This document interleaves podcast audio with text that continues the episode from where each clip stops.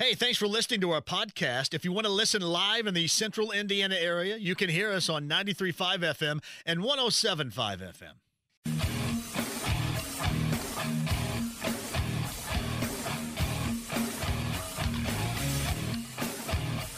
What in the hell do you think you're doing? Hey, John Boy. I'm telling you straight, it's my way or the highway.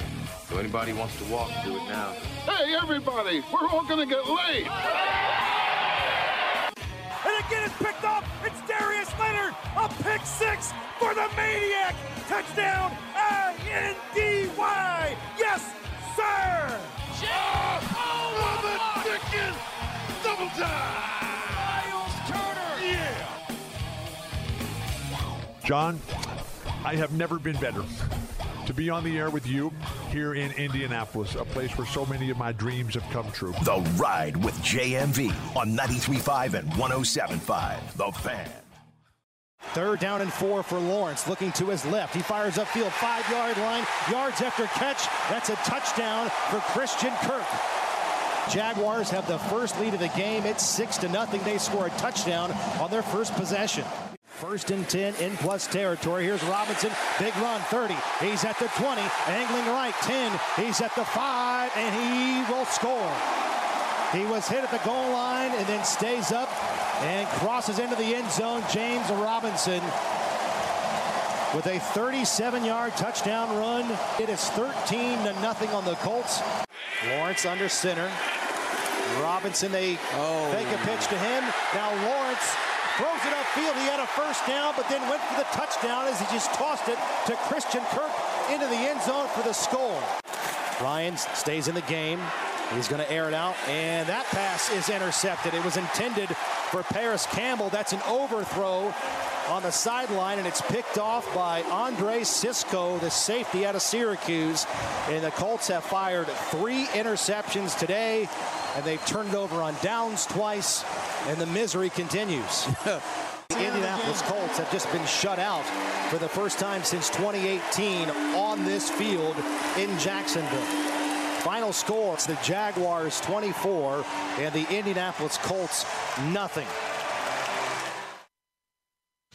Hey, I originally thought that maybe Kyle would just put together uh, nothing, just like the music, and then pot it down and have me start talking. Buffalo Wild Wings and Speedway off of Crawfordsville Road. Hey, listen, I've got ice cold Bud Light, and at the very least, we can all have beers together today. I do have tickets to give away for the home opener. I'll explain that coming up in a bit. But at the very least, we can just get together here and have some beers and get ready for that double dip on Monday Night Football uh, because there's a lot to talk about, certainly, and it's not going to be anything that is even close to being good. That was one of the most, and I've been around here since 1984. I have seen, I have been to some bad football games, but something like that, and there are so many different layers to just how big of a freaking joke that was yesterday. Where do you want to begin? And I know I kind of take, I, I, guess I would take the easy road, but it's the accurate road. You know, I started last night, or I should say maybe earlier in the day after the game, talking about the coach. I'll get to that coming up in a minute.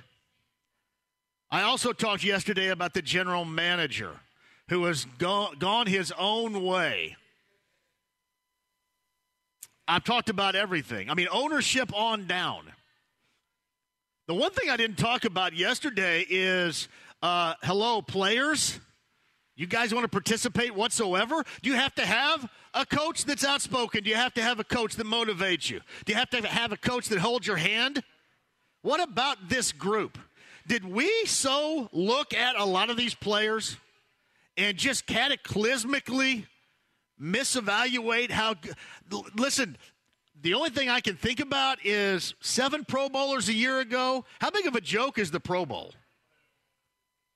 Yeah, I know we make fun of it all the time, and I know it's an honor for these guys, but that yesterday was awful. And then you think of all the dynamics at work here. Before anything else for these guys who grow into this position as being just absolutely ultra competitive. I wouldn't deny that. These guys have more competitive spirit, or at least to this point have had, than any of us do. We have no idea.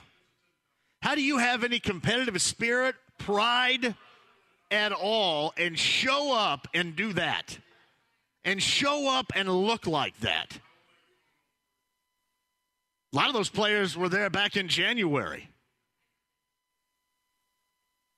All those players, with the exception of Michael Pittman Jr. not playing and Alec Pierce not playing and Blankenship being cut, were there in Houston last week.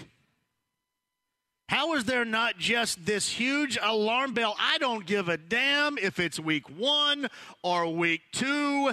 This team on any level should never, ever look like that. Let's talk about pride for a moment. This team got bounced out of the postseason, incredibly embarrassed back in January. Had to own that, live with that, soak that up for the better part of what, six months plus?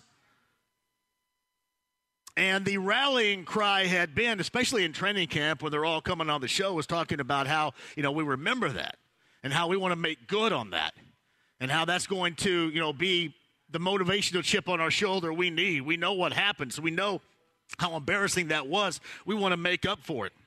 So, what they have essentially done, they have decided to string together seven of the worst quarters that we have all ever seen football wise. And this goes all the way back. This goes all the way back to 1984 when you would go to a game at the then Hoosier Dome and you would have old ladies be knitting and everybody's coming from church and the dudes are all wearing slacks and penny loafers. They don't give a crap about the game. They're just showing up because it's new and the NFL is here. They don't give a damn about the product. Now, how about pride? How about pride from the players?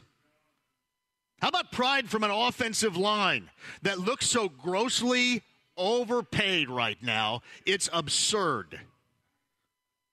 Hey, I'd like to go all in on the 37 year old quarterback that looked absolutely washed up yesterday, but I can't completely go all in. I have no idea what the guy may look like if he gets any semblance of protection whatsoever from this overpaid group. You just paid a left guard $20 million per. Your right tackle has been awful. Your center has been awful. I don't even want to say about Danny Pinter. I guess I haven't noticed. Is that good or bad? I don't know. Probably bad, considering your 37 year old quarterback got sacked five stinking times. Yeah, don't give me this early season crap. This looks more, correct me if I'm wrong, because we have spanned the better part of six months. This looks more like an epidemic with this group, does it not? Than it does just a little blip on the radar, something that we can turn around. Well, this team of the past has really turned things around.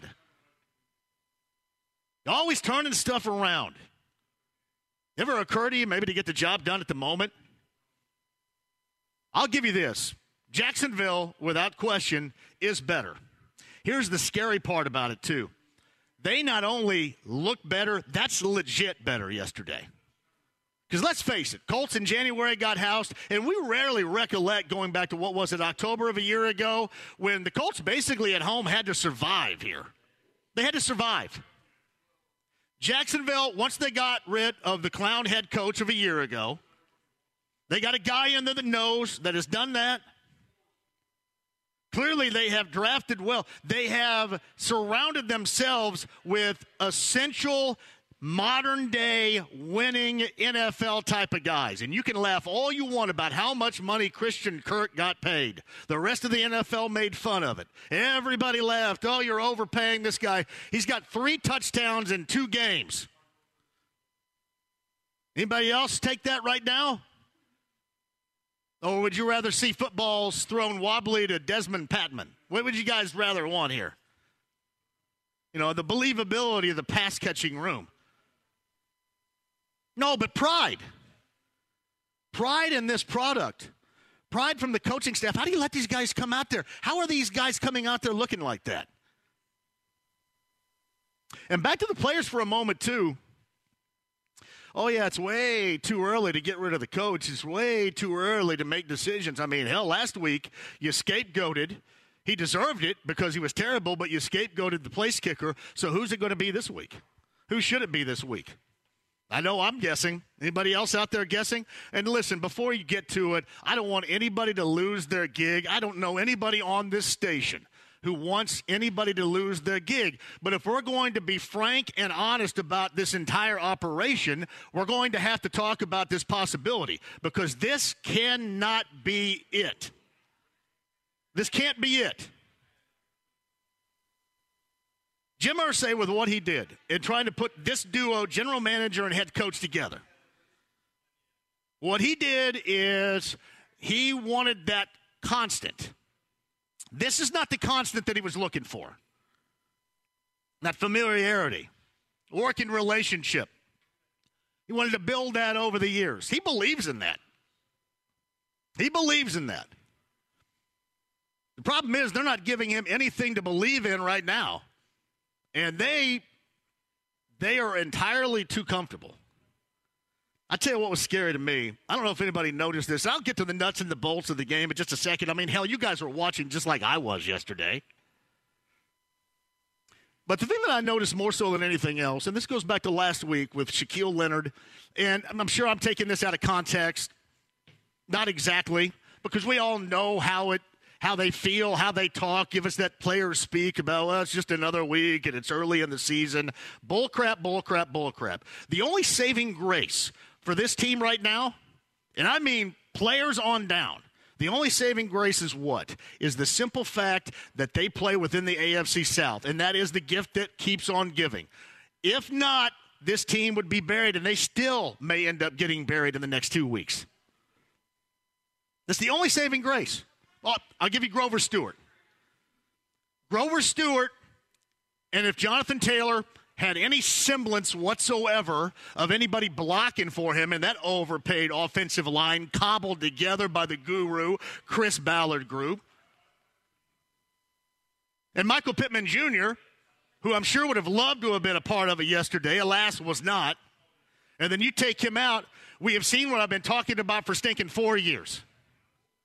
Why do you always talk about this? You always go to wide receiver. That's tired. You wear me out with wide receiver. I talk about it because it has never been adequately, and I mean even close to adequately addressed. And you know what? I'm right. I would love not to be right. Hell, the only thing I'm not right about is this crappy defense. I would love not to be right about the things that I'm right about because that means that this Colts team would be better. Or better yet, that means this Colts team would be worth watching. How many of you bailed yesterday? 24 to nothing in Jacksonville? I mean, I know they've turned over a new leaf, but damn, 24 nothing? You guys watch Doug Pederson about five yards ahead of everybody, whether it's Frank Reich or Gus Bradley? Literally. You know, they, they make that uh, cliche well, you know what? Uh, he's playing chess and they're playing checkers. my man, my man was on the Oculus, and the Colts guys were playing with an Atari 2600 yesterday. Seriously, they were playing football on that. That's how bad it was. That's how bad they were outcoached yesterday. Five yards ahead of everything. And then you get back, you get back with Chris Ballard and this coaching staff and this is what the scary part is. And I mentioned this last night on Fox 59 Overtime with Hagan. I don't whatsoever expect these guys to ever listen to me or us. Don't. I don't know anything. That's great. I'm sure I'm just blindly throwing a dart at a dartboard, and sometimes that thing sticks in. That said, when me and you, when all of us collectively have been right on target about the pass catchers, right on target in predicting there was going to be a place kicking malfunction and a situation that was going to have to be dealt with in the season. Oddly enough, it was dealt with in week number one. The left tackle situation do we all really digest the fact that they're rotating left tackles? In what stinking football world does that sound good? What kind of jackassery are we talking about here? Now, if I was going to be wrong, if you were going to be wrong about something, I wish it was something like that. I wish it was the left tackle. I wish it was the pass catchers. I wish it was wish it was the place kicking. Nah, but instead, I got to be wrong about this defense. Oh, in the offseason, I was so excited. Here comes Yannick Ngakoue. This is going to be great. The first significant, consistent edge rushing threat since Robert Mathis. That guy couldn't hold Robert Mathis's helmet right now, honestly. Not even close. Not in these first two games. You talk about being in the hip pocket of the left tackle, non existent, invisible. He's a ghost. T.Y.'s not the ghost anymore. Ngakoue's the ghost. This defensive front, third highest paid in the NFL, other than a shout out and take a bow, Grover Stewart, because you're the only one doing anything whatsoever. That's been awful. And what's frightening, more so than anything else about that, is these are the key, these are the core values of a general manager that to this point really hasn't gotten it. Really doesn't get it. What are you talking about, JMV? He clearly gets it. You know who gets it? And I never thought I would say this because they've been a train wreck for so many years and their logo sucks. Go back to the old one. But for goodness sake, the Dolphins through two weeks look like they get it. A couple game breaking wide receivers, both of which Waddle drafted, Tyreek Hill traded for, both of which had more yards receiving than everybody on the Colts yesterday. How embarrassing is that? How embarrassing is that? See, that's the scary part of it. We've all been right. The general manager has been wrong. And we don't want to be right about that stuff. I want to be right about the defense. I want to be right about that trade back in March. I want to be right about the edge rushing presence. I want to be right about, you know, playing off of transitioning this defense into a top five because of that group up front. I want to be right about that. I don't want to spend every money complaining. It's dry. Uh, listen, this is probably taking hours at the very least off my life right here. No, not watching the game. I don't care about that. But sitting here and pissing and moaning for three hours is just not healthy. I don't know how people do it, yet you have to because there was no redeeming quality whatsoever about that game yesterday. Nothing. You could flush that thing right down the toilet where it deserves to go, and nobody would miss it for a nanosecond. Right down the toilet. No, I want to be wrong about stuff. I just don't want to be wrong about the stuff that actually matters. Yeah, let me be wrong a bit. Chris, please, for God's sake, be right about a pass catcher once. Be right about the direction of this offense once. Be right about a quarterback you're going to bring into a band aid. Listen, we hold this team accountable and we set the bar so high, we wouldn't be doing this. I wouldn't be complaining on Crawfordsville Road at the Buffalo Wild Wings with our friends from Bud Light and Speedway if we were talking about a rookie quarterback right now. Be going, well, that's just growing pain. Growing pains for this group, my ass.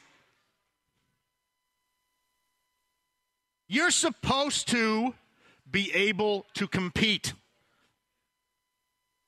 And again, the only good fortune that has struck this team so far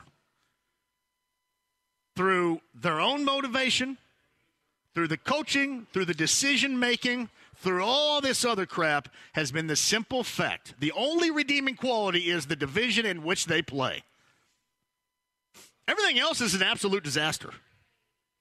Absolute disaster. I, listen, oh, just two weeks. You got plenty of time. Yeah, you and your plenty of time. I don't care what anybody says. This is not what it's. This is not how it's supposed to look. Got any pride whatsoever? Thank you, Alex. Alex just dropped something off in the middle of my opening segment rant right here. it's a good time. So let me make a transition really quick. Buffalo Wild Wings were in Speedway today. Uh, we'll be here on Crawfordsville Road. I do have Colts home opening tickets for you, courtesy of Bud Light. I'm going to get back to the players for a moment, too. I got a lot of people yesterday. I sent out a tweet because people had asked me last week, you were a part of this too, right? You guys asked me last week, what's it going to take for Jim Irsay to make a change? Something like that. Now, it's not going to happen today. Won't happen this week. If they get housed by Kansas City, probably won't happen next week. Let me tell you this, though. Jim Irsay, as I told you last week, I could see new ground being broken if this team goes 0-3 and 1. How are we supposed to gauge it? You got Kansas City coming in here. Kansas City 2 0. Not greatly missing Tyreek Hill so far. You got them coming in here in the home opener. Andy Reid, the coach, off of what is it, 10 days of rest and preparation? You guys like that? Hell, I want you to go. I want you to party. At this point, that's really all you have to lean on the division and the fact you get to go and drink and party. That's about it. That's a game day experience I talk about all the time. That said, 03 and 1. 03 and 1. That's when I see that happening. You guys are asking me, all right, so are they going to do anything now? Um, I could definitely see another scapegoat situation happening. Anybody else? Anybody else seeing maybe Chris Strausser, the offensive line coach? Can you believe that effort yesterday? I know you guys are going to take effort the wrong way. I'm sure those go- the guys are going out and playing hard, right? But effort as far as results from the way that they're playing, define it that way. Five sacks against Jacksonville. Absolutely zero place to run for Jonathan Taylor, the best running back in the NFL. Zero, zilch, nothing. Penalties. That's the other thing that strikes me, too. Talk about how bad this team is playing, but factor in the penalties as well. That's just a sign of a badly coached team. And here's the worry. Last week we heard Shaquille Leonard talk about how Jacksonville, basically, I'm paraphrasing here, was another game.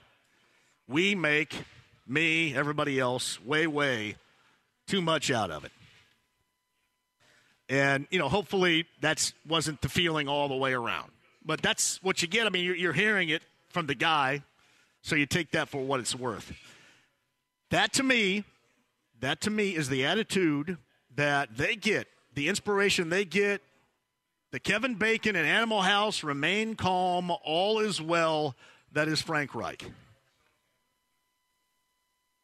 That's what they get there.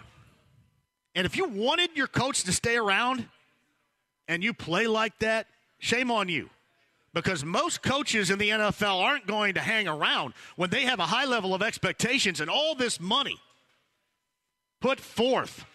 You know, and an owner that says, hey, this is an AFC South championship worthy team and has talked about a pair of Lombardis and expects much more. If you want your coach, if you like your coach and you play like that, shame on you. But there was nothing, absolutely nothing from that game yesterday of redeeming quality whatsoever.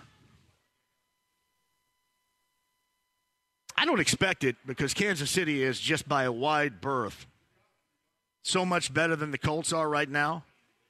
But we are going to gauge every single dude that we watch on Sunday because how they play is going to have a direct effect whether or not they feel through their play that they want to have their head coach remain their head coach for the remainder of the season.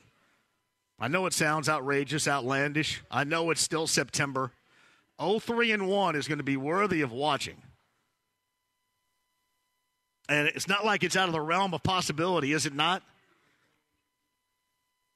But that's the effort that you get if you're the head coach. That's the execution and the teamwork that you get with this group that you love so much that you put together if you're the general manager.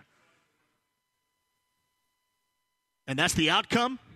That's the level of play you give if you really like playing here and really like your head coach and really want to be coached up by Frank Reich. That's the level of play we see. 24 nothing. That's what we see. I'm sorry. I don't care. You could be the biggest Colts fan in the world. There's nobody buying that. Nobody. Yet that's where we are. All right, 239 1070 is the number. Inside the lounge via YouTube Live, I've yet to open it up right here, and I will coming up in just a minute. if you guys want to come by, I've got the ice cold Bud Light rolling right here. We're at Crawfordsville Road at the location. Oh, man, is somebody. That, what is this? Is this like. Uh, oh, is it? Oh, okay, thank you. I thought you were bringing me more alcohol because it sounded like I needed it here in the first 15 minutes. Listen, th- this doesn't have this doesn't have a grand effect on me. Like, you know what I mean? You guys are the one that are utilizing your dis- disposable income uh, to follow, be a part of this particular team. But I, I want to live like this every Monday. This stinks. I can't imagine doing this back in the '80s. Well, that's because nobody really but Mark Patrick did it until what the late '80s. You imagine talking like this? I guess back then it was expected, but this is not expected. If this were a rookie quarterback and you were forging a new era, that's one thing. But this is not. This comes with a level of expectations. You pay a left guard $20 million per. You have one of the highest paid players, positionally speaking, at center and right tackle, and you look like that pile. Or if you're Chris Ballard and suggesting that you like what you have with Pryor, he's going to be okay. Raimann's a rookie. You're going to go ahead and rotate him in there as well. You have the highest paid offensive line in the NFL, and you give up five sacks. Hey, listen, I haven't left out Matt Ryan. Matt Ryan, I'd love to go all in on Matt Ryan too, but I, I don't know. Maybe he would look different if the dude wasn't running for his life. But I will tell you this you saw it for yourself. That pressure, that pressure will result into some of the worst decision making. You thought Carson Wentz made bad decisions last year. I'm going to throw with my left hand from my own end zone. You thought those are some bad decisions. Hey, check out yesterday with Matt Ryan and those decisions. Goodness. You can't live with that. You shouldn't live with this. You deserve better. Everybody deserves better than that pile of crap that you got yesterday. I don't want to be back here again next Monday, down in Bloomington as it stands next Monday, talking about this again. I'm not expecting them to go out and beat Kansas City. But that yesterday was an absolute joke. And you guys don't deserve that. You don't deserve it. Who cares about me? I deserve it. If I have to come on here and talk for three hours, so what? I mean, I'm not working a jackhammer. This is not tough. But it does probably take hours off my life because I don't want to sit here and piss and moan and complain for three hours like some madman on right wing radio. I don't want to do that. I'd like to be able to mix in a little bit something, right? Something you can take away from it and feel good about it. Alas, you cannot with that effort from yesterday. These guys are going to end up getting their coach fired. And it's not just on him, it's also on Chris Ballard. You can look at everybody on this one. Absolutely everybody. And all you have to do is look back yesterday and you watch Doug Pederson run rings around this group. It was incredible. I think it was Darrell Bevell a year ago, right? In January, the interim coach. I mean, hell, he kind of did it too. This is not what you should get. This is certainly not what you deserve, yet here we are. Let's talk about that. I got a lot more to get into coming up a little bit later on in the show. Again, Buffalo Wild Wings, we are in Speedway today off of Crawfordsville Road. I do have Chiefs Colts tickets to give away. Um, we have that for that home opener coming up on Sunday. But I want to dive into a lot of the stuff too. You guys are all asking about decisions that are going to be made. Uh, this can't be good for Chris Strausser in no way, shape, or form.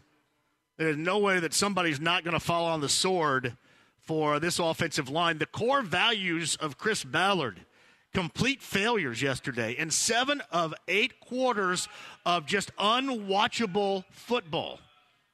I mean, I'll even give you half of the first quarter in Houston. Six and a half quarters of unwatchable football when you knew what all was on the line when you started the season. Inexcusable.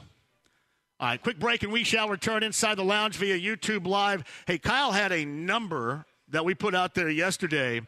I guess it is a noted, it's kind of a rant line. That's lame because everybody uses it that way, Kyle. What did you call it yesterday? Not a rant line, but what was it again? I just called it. Oh, what did I say? The hot take line or something when you want to get some hot takes off. We thought we were going to have to play it because there was not one single highlight that the Colts had yesterday. So we're kind of glad we put this together because normally we, we come back with Colts highlights on a Monday like this. But since they have absolute zero highlights, we'll play some of your calls from yesterday the good, the bad, and the ugly. I'd love to see out here. Ice cold Bud Light. Bud Light Blue Monday. We've got Chiefs and Colts tickets to give away with our friends from Bud Light here at Buffalo Wild Wings. Great food, fantastic location off of Crawfordsville Road. We are in Speedway. Your calls and a lot more. The app, the stream, you got us in HD radio as well inside the lounge via YouTube Live. On Facebook Live too, and 93.5 and 107.5 The Fan. Back with you next. The Ride with JMV. Just an average guy with exceptional hair. 93.5 and 107.5. The Fan. Ted Marchibroda has been dead for over six years, and I think he can call a better game than Frank Reich. So is that that's from the the rant line or whatever that is right there? That was one of them, yeah. Uh, we Short don't need and to be bringing up the dead here. I don't think. Good lord. Oh my goodness! I this is just. A lot of people are saying, "Oh man, it's week two going into week three. They haven't played a home game yet. You're going overboard." No, I am not. And I would give anybody else that has this particular seat, this voice around here, I would agree with them too. I don't know what anybody else said other than me, because I try to keep this as fresh as possible with just my takes. If you listen to other people, right, you get things that infiltrate your head and you start talking about it and then making it sound like it's yours. I want to make sure everything is absolutely mine here.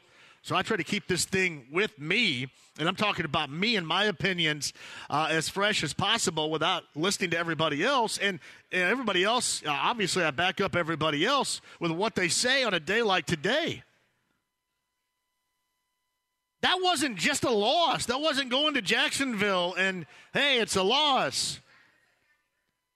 I mean, th- this whole situation, I mentioned this earlier, it reeks more of an epidemic and not just a blip on the radar. That's the coach and the general manager. The general manager is going to skate on this, right? Right now, for the most part. I mean, in terms of this, he's highly criticized. Make no mistake about it. But he is he's going to skate as far as having to own this with a potential of losing his job after the season. He's not going anywhere. This is on the head coaching shoulders. And you saw yesterday, Doug Pederson just ran circles around his former offensive coordinator and throw Gus Bradley in the mix right there, too. That guy couldn't do anything with that group either. And then you get Frank after the game talking about, well, we're going to get up off the mat and blah, blah, blah. We're going to do this. Do it before, all right? do it before. It's why that was a big game. We're not just blowing this thing out of proportion. That was a big game. The schedule gets tougher, and right now, you don't look like you could compete with what is an awful division the way that it is with Jacksonville in mind. You say what you want about Houston. Six and a half of the worst quarters of football is what we've seen so far. And again, I'll give you, for the benefit of the doubt, I'll give you the first first couple of drives a week ago in Houston. Hey, what happened to? Did anybody track down what exactly happened to Nyheim Hines? I know what everybody's going to say. Well, you love Nyheim Hines. You love 21. He's your buddy or whatever like that. I mean, we don't talk other than when he's on the show. But I will tell you this: at least in the early goings, up until Matt Ryan, Carson Winston, and threw that thing up for grabs ridiculously. I mean, telling you, that was. If anybody ever wanted to cuss out Carson Wentz, you better be cussing out Matt Ryan yesterday. He threw it. There were like four Jaguar defenders right there around it. He just threw it hoping that one of those guys couldn't catch it. But it looked like up until that major faux pas that things utilizing Nyheim Hines, it seemed like it was going well offensively. What happened to that? Did they go away from that? I will say this this Colts team, when things happen like that, especially, it seems like they lose their mind a little bit, don't they? I know people like to say that it's Frank Reich second guessing or himself out thinking himself or whatever. Uh, yesterday, what it showed me is they have no chance of out thinking Doug Pederson. That wasn't even close. That wasn't a fair fight. Not even close. That's like you and Punch Out fighting Glass Joe. Frank was Glass Joe. Gus Bradley was Glass Joe yesterday. Oh, yeah, this other group who, by the way, offensive line. Here's a quick shout to the offensive line. If you like your offensive line coach and you don't want to see him made example of relatively soon, I'd get my ass in gear. I'd start playing. If you like him. Now, if you don't like him, then so be it. But if you like your position coach, if you like Chris Strausser, I'd be getting my ass in gear. I'd play a little bit. I'd play angry. I'd get motivated. I'd understand the meaning of a big game. This is not baseball. You don't have all this time during the summertime to make this thing up. You got 17 of these. And through the first two, you have looked dreadful through six and a half quarters. But if you like your position coach, if you like having Chris Strausser around, I'd do something about that. Because at, at this pace, he's not going to be around very long. I mean, that's the thing you're probably looking at more than anything else right now. I mean, the highest paid offensive line in the NFL for that, for that. It's weird too, right? Free agency. I can't believe they overpaid for Christian Kirk. He's not even a number one. yeah, that's funny. That is so funny. He's got three touchdowns in the first two weeks. I'll take it. Anybody else? I'll take it. You don't even have to say, would you, and I'll say I'll take it before you say, take Christian Kirk right now Question mark. I'll take it. I'll take it. That's what doesn't work, though. That's what does not work, right? This is how we're building. This is how we're building. But no, seriously, back to the offensive line, fellas, you're going to get your coach canned. You're going to get your coach canned. So bear that in mind the next time you roll out there and look like that pile of garbage. I don't care if you're the whole rotating left tackle, that's on the general manager. You got a $20 million per left guard, one of the highest paid centers, one of the highest paid right tackles. That's what you get yesterday. You're going to get your guy fired. If you like your guy, if you don't like your guy, but you're going to get your guy canned.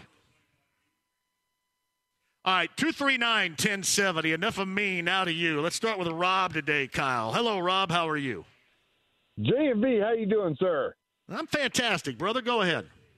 Oh, I'm going to talk about the positives of yesterday's game. No kickers getting fired this week because the kicking game was incredible yesterday. Yeah, that well, they're going they're never, going to get their offensive line coach fired. that's oh, that that's going to be the scapegoat missed. of the week right there. Yeah. That that kicker never missed. He had one kickoff, and that was it. Yeah. So it was, oh, wow. As a fan of the Washington Commanders, and we lost yesterday, obviously, but that was, wow. watching That does the- deserve a wow, the Rob. play- There's no doubt. You know, watching the Colts play, I'm like, wow, that was incredible. The punter did well too, so I want to give kudos out to the special teams of the Colts because they did okay. Yeah. The school special what? What? Uh, the special teams? No, hey, hey, no, no, no, no. uh, uh, hey, Rob, we're good buddies, We're right? And pals here. That doesn't nothing, nothing. You give you you're allowed to give Grover Stewart some props. I'll let you give them to Jonathan Taylor too because he had nowhere to Oh, run, absolutely. and I know he is still good. And then Michael Pittman Jr. didn't play, but everybody else can stick it. Seriously, I mean nobody else did anything. I, am staying with the special teams. They they didn't cost they didn't cost us any points, right? yeah. So Okay, so yeah. that, that that's my one positivity of the day. So I was trying to give a little good love and rainbows to the Colts world because the kicker didn't kill you this week because they can't fire him this week. So we're good. Yeah. Hey, Rob, I appreciate your call, day, man. man. I'll talk to you again on Saturday night, I'm sure. Uh, SWW says, why is Ballard bulletproof on this? Um, well, he's not bulletproof right now. I'm just telling you what they're going to do. I'm telling you what they're going to do and what they're not going to do. Now, I will tell you this if things go haywire and embarrassingly bad, then again, I, I'll reserve the right to change my mind. I'm just telling you right now, front and center is going to be the coach. And while I still view it unlikely a change will be made during the season for the first time that this operation has been handled completely by Jim Irsay, much like I'll reserve the right to change my mind about the end of the season and how this thing may look, I'll reserve the right to change my mind about anything in season. You go 03 and 1. You go 0 for September and that first week of October, 03 and 1. Then you may be looking at Bubba Ventrone as the next head coach. And, I, and deservedly so. I mean, anybody deservedly so. Again, that's where you put the onus. That's where you put the responsibility on these players. These are the guys that are playing like. I mean, Frank is just Frank. Frank Reich is Frank Reich. Frank Reich is a very genuinely nice man. Frank Reich is not it as the coach. These guys are good. These guys played collectively like crap yesterday. I shouldn't say they're all good, but collectively played like crap with guys that certainly should be better. And I know I'm doing a lot of finger pointing at the offensive line, but that is the highest bar of the bars, my friends. That's the offensive line. That's where it absolutely never should go wrong. And to that level, I mean, come on, who's going to accept that? Again, you guys are going to get your position coach fired. You're going to get your position coach made example of here. So if you like him, get your ass in gear. And I think those are the easiest terms in which I can present it. And I can accurately present it to you. I'm not just making crap up. Todd's up next at 239 1070. Todd, jump on here. How are you? Hey, John. Good afternoon. Yeah, buddy. What's up? You know, um, well, your uh, preamble slash monologue probably was was very comprehensive. By the way, um, and there's probably ten things you couldn't even get to. Yeah, well, I mean, I, I mean, I could. There was a lot of individual stuff I could, but I mean, that's why I said, all right, players, and then I kind of laid it out like that because really, other than maybe one or two yesterday, it was everybody. So it was easier to do it that way. you'll understand this clearly. Um, as a fan, season ticket holder. So after last January, and I'll keep the language clean, we'll, we'll call it an outhouse review. You could probably phrase it differently. Um, you get nine months, and you build it up, and you have expectations, and you see they're doing this, and you see they're doing that, and you try to have faith, and then it's like nine months wasted, okay? Because after these first two games, you're like all the anticipation. It all, it all. I mean, uh, in, in one word, I would describe the first two games of the year amateurish. Um, just, just, just, just, just, I mean, just, just the, the general. We we talked we talked about you know following the sword offensive line coach. By the way, um, we had a guy here named Googs that um, we we called him Yeah. Googs because I don't think we, we, couldn't pronounce his name. But- Right. Yeah, anyway, he wasn't. Uh, yeah, yeah. Frank Frank went out there and got one of his own his own guys right there And- too. and Hey, you might hey not Todd. have wanted to. Yeah, you Yeah. might not have wanted to sit to sit next to Googs in the pew Sunday morning before the game, but I thought they, I thought he coached, and I thought they played well. And I don't know. I mean, is it, is it, is it some sort of uh, something more divisive? Like, Well, let me let me tell you this, Todd. I, I don't think that that Googs or the the the ghost of Googs here. And thank you for the call, Todd. Do it again soon, man. Great to see you the other day as well. I don't think that had a damn thing to do with the product we saw yesterday. That's just on these guys. I, I don't care. I mean, like I've mentioned Chris Strausser being made example of, but you think he had a lot to do? Did you see how dreadful that was? That's on those guys. That's on that group. That's on that group, and that's on the whole left tackle rotation that the general manager flopped out there that we all knew was going to be a failure. We all knew had absolutely zero chance. That's the scary aspect of it. Us being right. We shouldn't be right. And we sure as hell should not be right with all of this. All right? I hope that I'm wrong. I want to be wrong about the pass catchers, about left tackle. I want to be wrong about the. But the problem is, me, you, us, we've all been right. The only thing I've been wrong about so far is the defense. You want me to be right about that? God.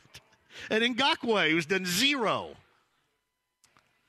Here's the other aspect of it. I'll take a break and come back with your calls. We get a long day ahead of us talking about this without question. But this is kind of how I view it here, okay? Um, I view it if this team didn't play within the AFC South, Frank would be in big trouble this week. I think Frank probably would have, and I'm just giving a hypothetical right here. If they were not in the AFC South and everything is still attainable, still reachable because it sucks so bad, then Frank this week would be playing for his gig, coaching for his gig. I think. That's my opinion. But see, you can look at this. The silver lining, if you want to find one, is the fact they're still in, I mean, easily in this division because it stinks so bad. So that's a silver lining for you.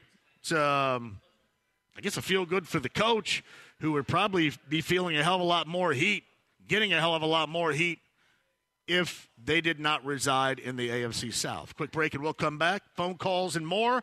Buffalo Wild Wings in Speedway on a Bud Light Blue Monday. Chiefs Colts tickets to give away and a lot more on 93.5 and 107.5 The Fan. The Ride with JMV. This will be the high point of my day. It's all downhill from here. 93.5 and 107.5 The Fan. Okay, you want a hot take?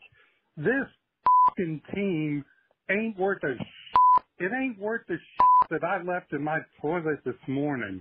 And then I read after the game that Frank Reich says the difference between where we are and where we want to be is not that far.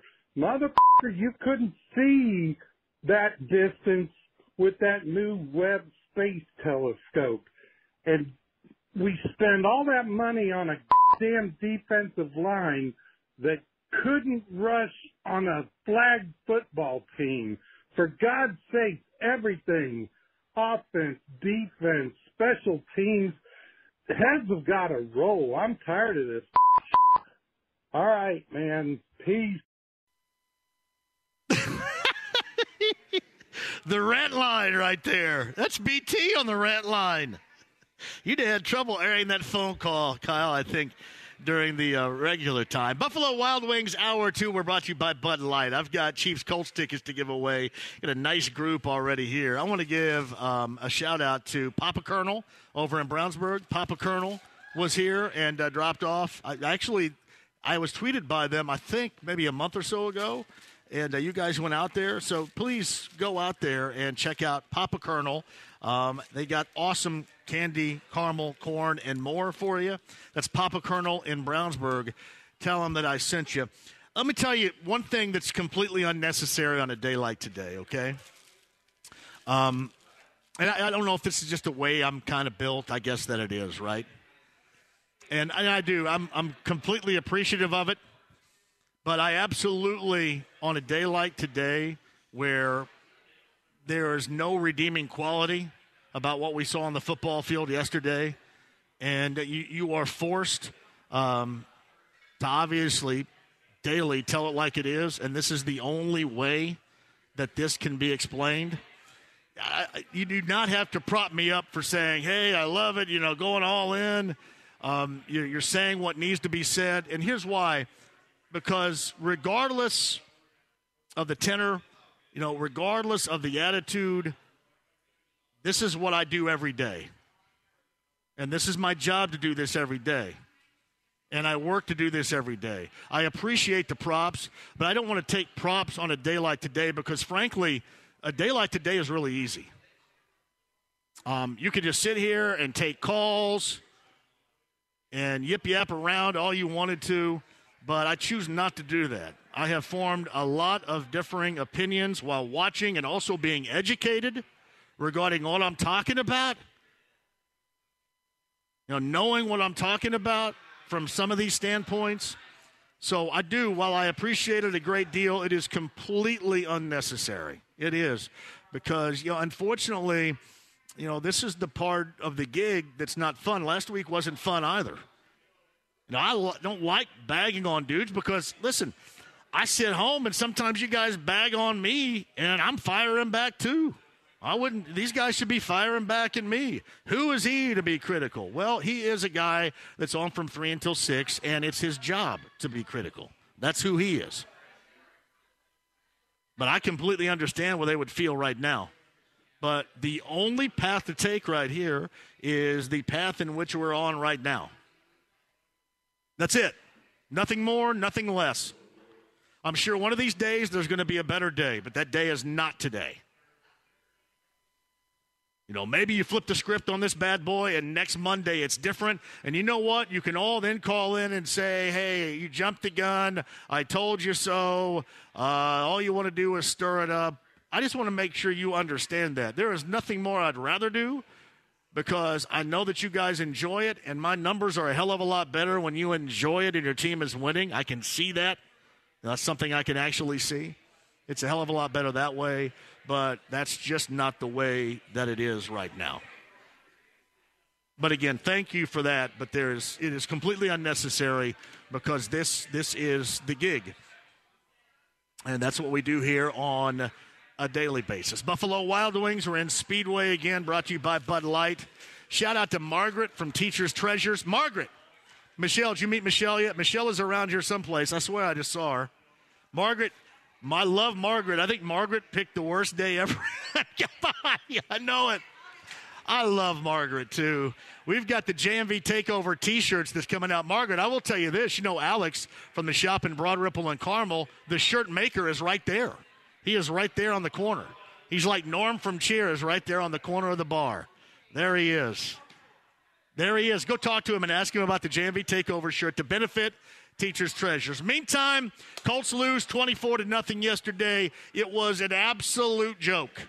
And there's no other way to put it. The only redeeming quality of yesterday whatsoever is they play within the AFC South. And to talk about that and more, our friend from the morning show, Kevin and Query, 7 until 10 a.m. weekday mornings. Jake Query joins us right now. You know, it's weird, right? People often think that we kind of get off, right?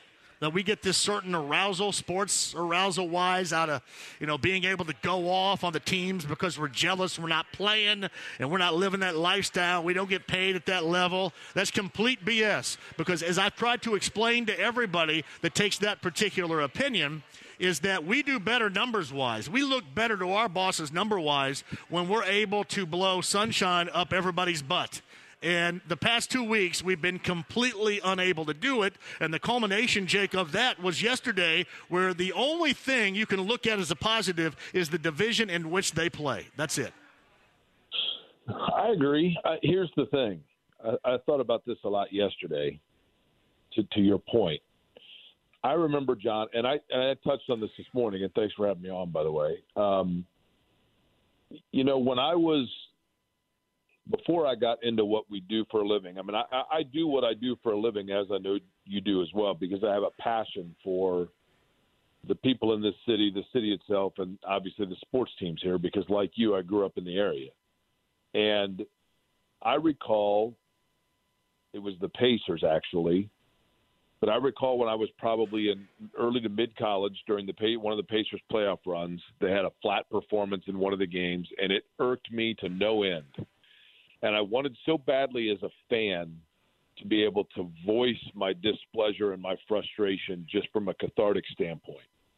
And so, as a result of that, I have always felt that now that I have that microphone and that platform, that that's not my microphone and my platform. It's the microphone and platform of everybody in this city, and a city with with which I hold very dear. And so, therefore, I feel like it's my job to let fans who are angrily frustrated watching games and watching the disappointment of their team's flat performances to help vocalize for those people so that their opinions are are shared and are out there and are you know let go. And so you try not to take it you know you don't do it personally and I don't enjoy it per se but I think there's a responsibility with it. And that is when the team that people give their time their investment, their financial investment, their emotions.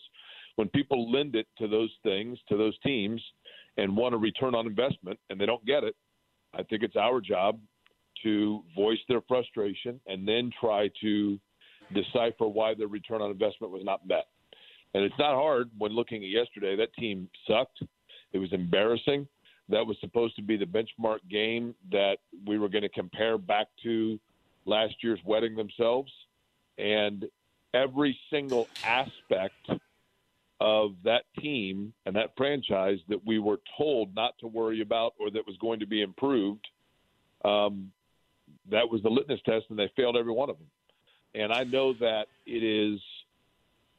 And listen, John, I, I respect Chris Ballard. I respect Frank Reich. I respect Jim Irsay. And those guys don't have easy jobs, and they are people like we are.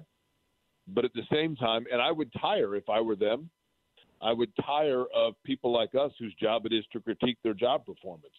Just as by human nature, you and I can get tired of people on Twitter and other places critiquing how we do our radio shows and telling us they would do it better and they know more about sports than we do. And I get it. That's that is fair game and fair territory, and it comes with the job. Um, so you don't take it personally when deciphering what went wrong, but rather pointing out things that went wrong. And one of them, for me, to be honest, is it just. I think that Jim Irsay and Frank Reich and Chris Ballard, all three, as I mentioned this morning, all three have put themselves in position in different ways and different avenues of having stuff kind of thrown back at them when things don't go well. And that's exactly what happened over the weekend. So Jake Query, the morning show co-host on Kevin and Query, weekday mornings from 7 until 10 a.m. With us via the Andy Moore Automotive Group hotline. My feeling is this: if this team was not a part of the AFC South, and and I come by this by a pretty educated uh, opinion, I guess I would say on this that uh, the head coach would be playing or coaching in this case for his gig with his home opener coming up this weekend. As it stands right now, you are in the AFC South and it doesn't look like anybody at any time soon is going to get very far away from you.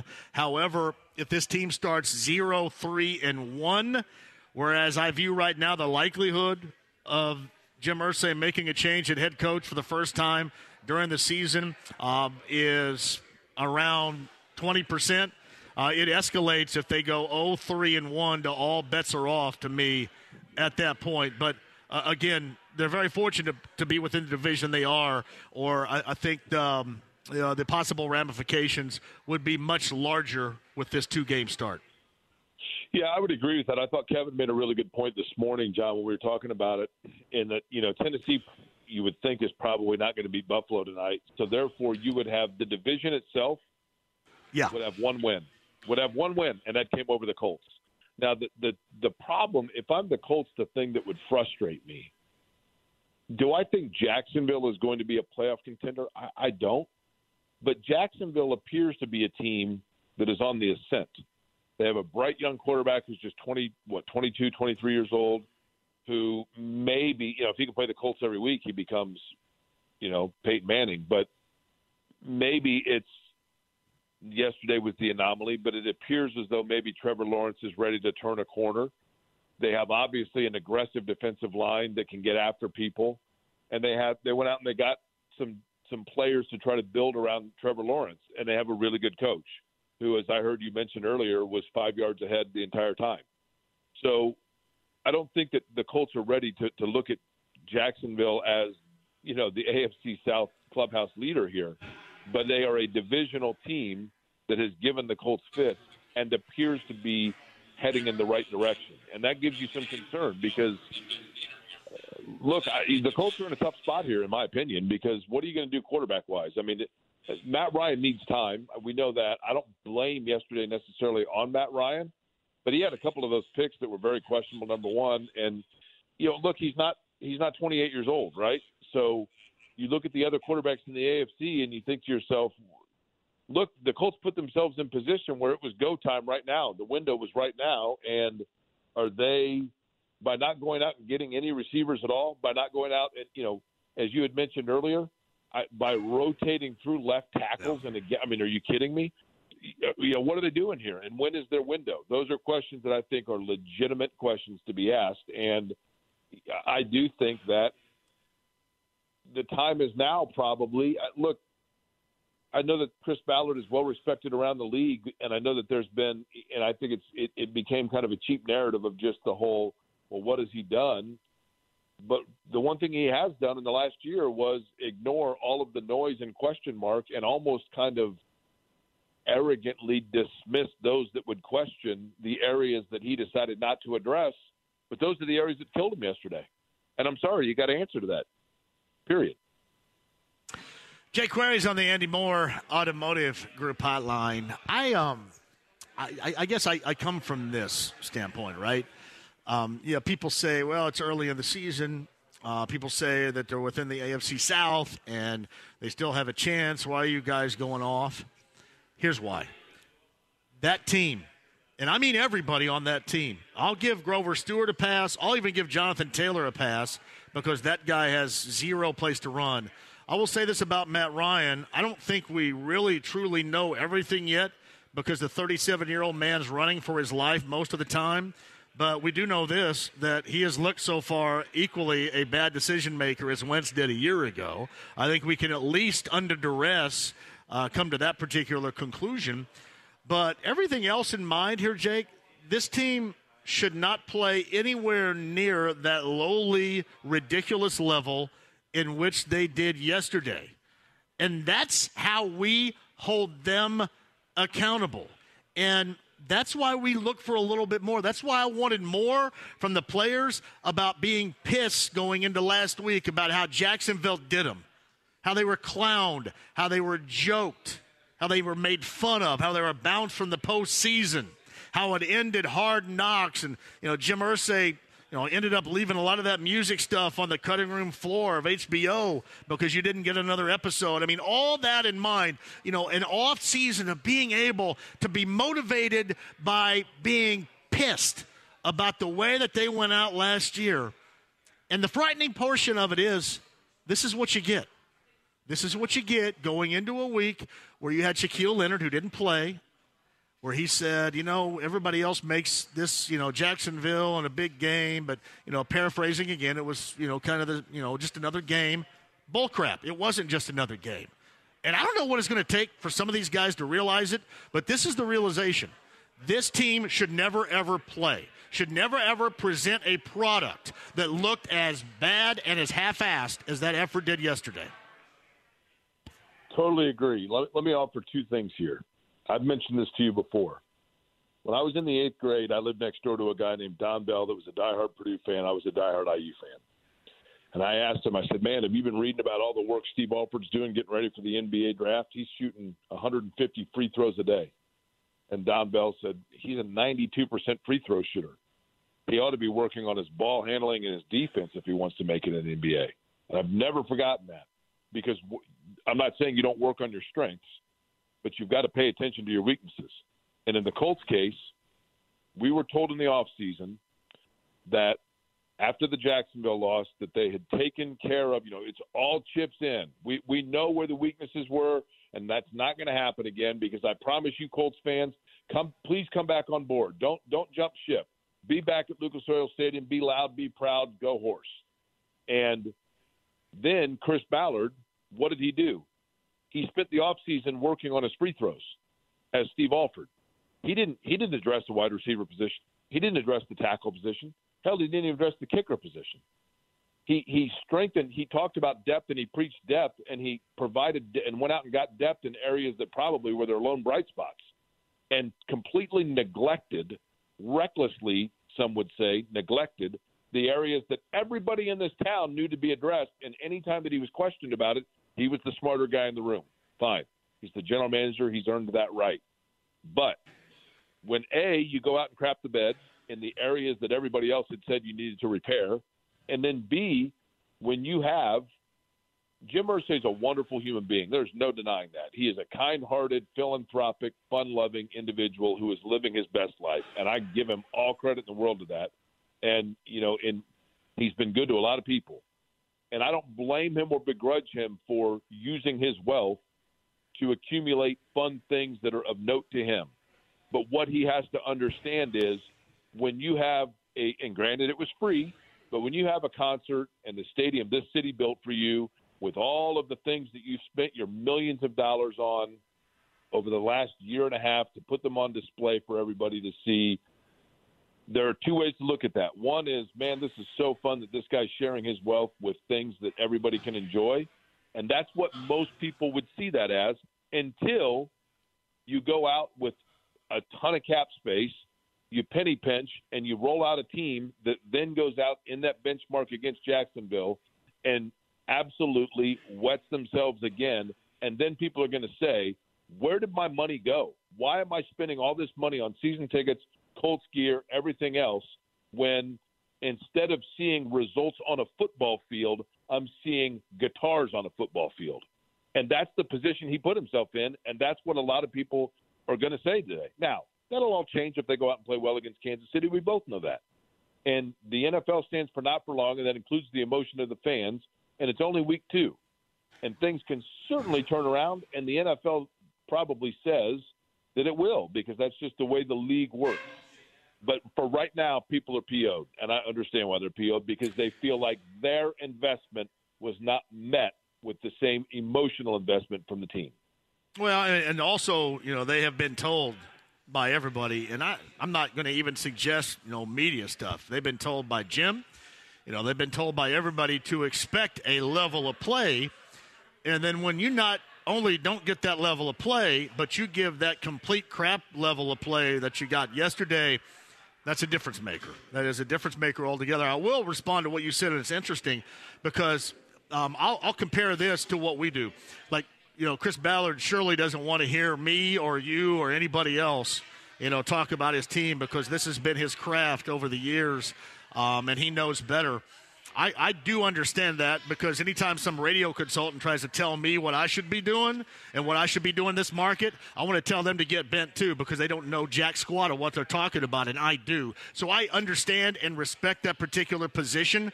But again, if you fail in that particular level in a situation, Jake, like that yesterday, that wasn't just a loss. That wasn't just a disappointment. I mean, the level in which they performed, or even go back, six and a half out of the eight quarters we have seen so far have been dismal, unwatchable. And that's not the product that anybody signed up. And that sure as hell not the product that they've talked about people around here will end up seeing. and that's going to end up getting their coach fired. The offensive line is, to me, Jake, the most egregious of them all. The highest paid in the NFL to look like they did yesterday is ridiculous, and they're going to get their positional coach fired, is what they're going to do. Because there's going to be, if it's not going to be the coach, I flat guarantee you, if they play to this particular level again, it's going to be somebody. And you tell me, other than Chris Strausser, unfortunately, in this case, who they might make an example of. Because that offensive line should not at all, with the way that it's paid, play at the level in which you give up five sacks and get absolutely housed by Jacksonville's defense yesterday. And here's the thing, John. For example, the offensive line coach, okay? If they decide they're going to scapegoat the offensive line coach, then the next thing becomes, well, who brought him in? And then the scapegoat works its way up, right? The water keeps rising. I mean, do I think that this thing is going to go south to the point where they clean house midway? And listen, I'm probably going to be wrong here. This time a year ago, I told you on the air that I, I thought Carson Wentz could be the guy, and I was one of the longest holdouts on, holdouts on that. And I mean, listen, I could not have been more wrong. No doubt about it, I was wrong. And maybe I'll be wrong in this one. I do think they'll right the ship here and find some steady water, but I could be wrong. And if they don't, man, it's Katie bar the door. And and, and part of that is there are some guys that are going to have to answer to some things that put themselves in that position. They flat out put themselves in that position. And I, listen, Jim Irsay, other than sending out the tweet of him handing out footballs to fans, you know, there was no post game next to the Jet commentary. The, I can't imagine. I mean, Jeff Saturday told Kevin and I this morning. He said, "Look, man, I would not want to be Chris or Frank and have to be called into that office." I can't imagine what the emotions are and the sentiments well, are. Well, I mean, yeah, you know, and that doesn't really matter because they, they, you know, they they had it worse back in January. And the hell, they got off the plane and had to go to his office. So yeah, yeah yesterday yeah, would have been no comparison to that. I would be more pissed because I had to do that again if I'm Jim. But here's the thing about Jim Jake. He wanted he wanted this this comfort. He wanted this stability. And the, the stability has to me you know, really morphed into a comfort level where you know these guys it's, it's like you know, Frank's attitude. I know you can't change, but the only thing he has proven so far at directing this team is that he's not it. You agree? I mean, where has he proven that he is it? I would love yeah. for him to prove that he is it. I would love for us to be wrong, Jake, about stuff. I mean, hell, the only thing I'm wrong about is about a defense I expected to be good and is equally bad so far through two games. That's the only thing. I would love to be wrong about the pass catchers and the offensive line and the left tackle and the kicker. Unfortunately, me, us, we've all been right. And here's the thing listen, I don't dispute that Chris Ballard is, is probably really good at discovering talent and draft. You know, I, I don't, I don't, I don't dispute that.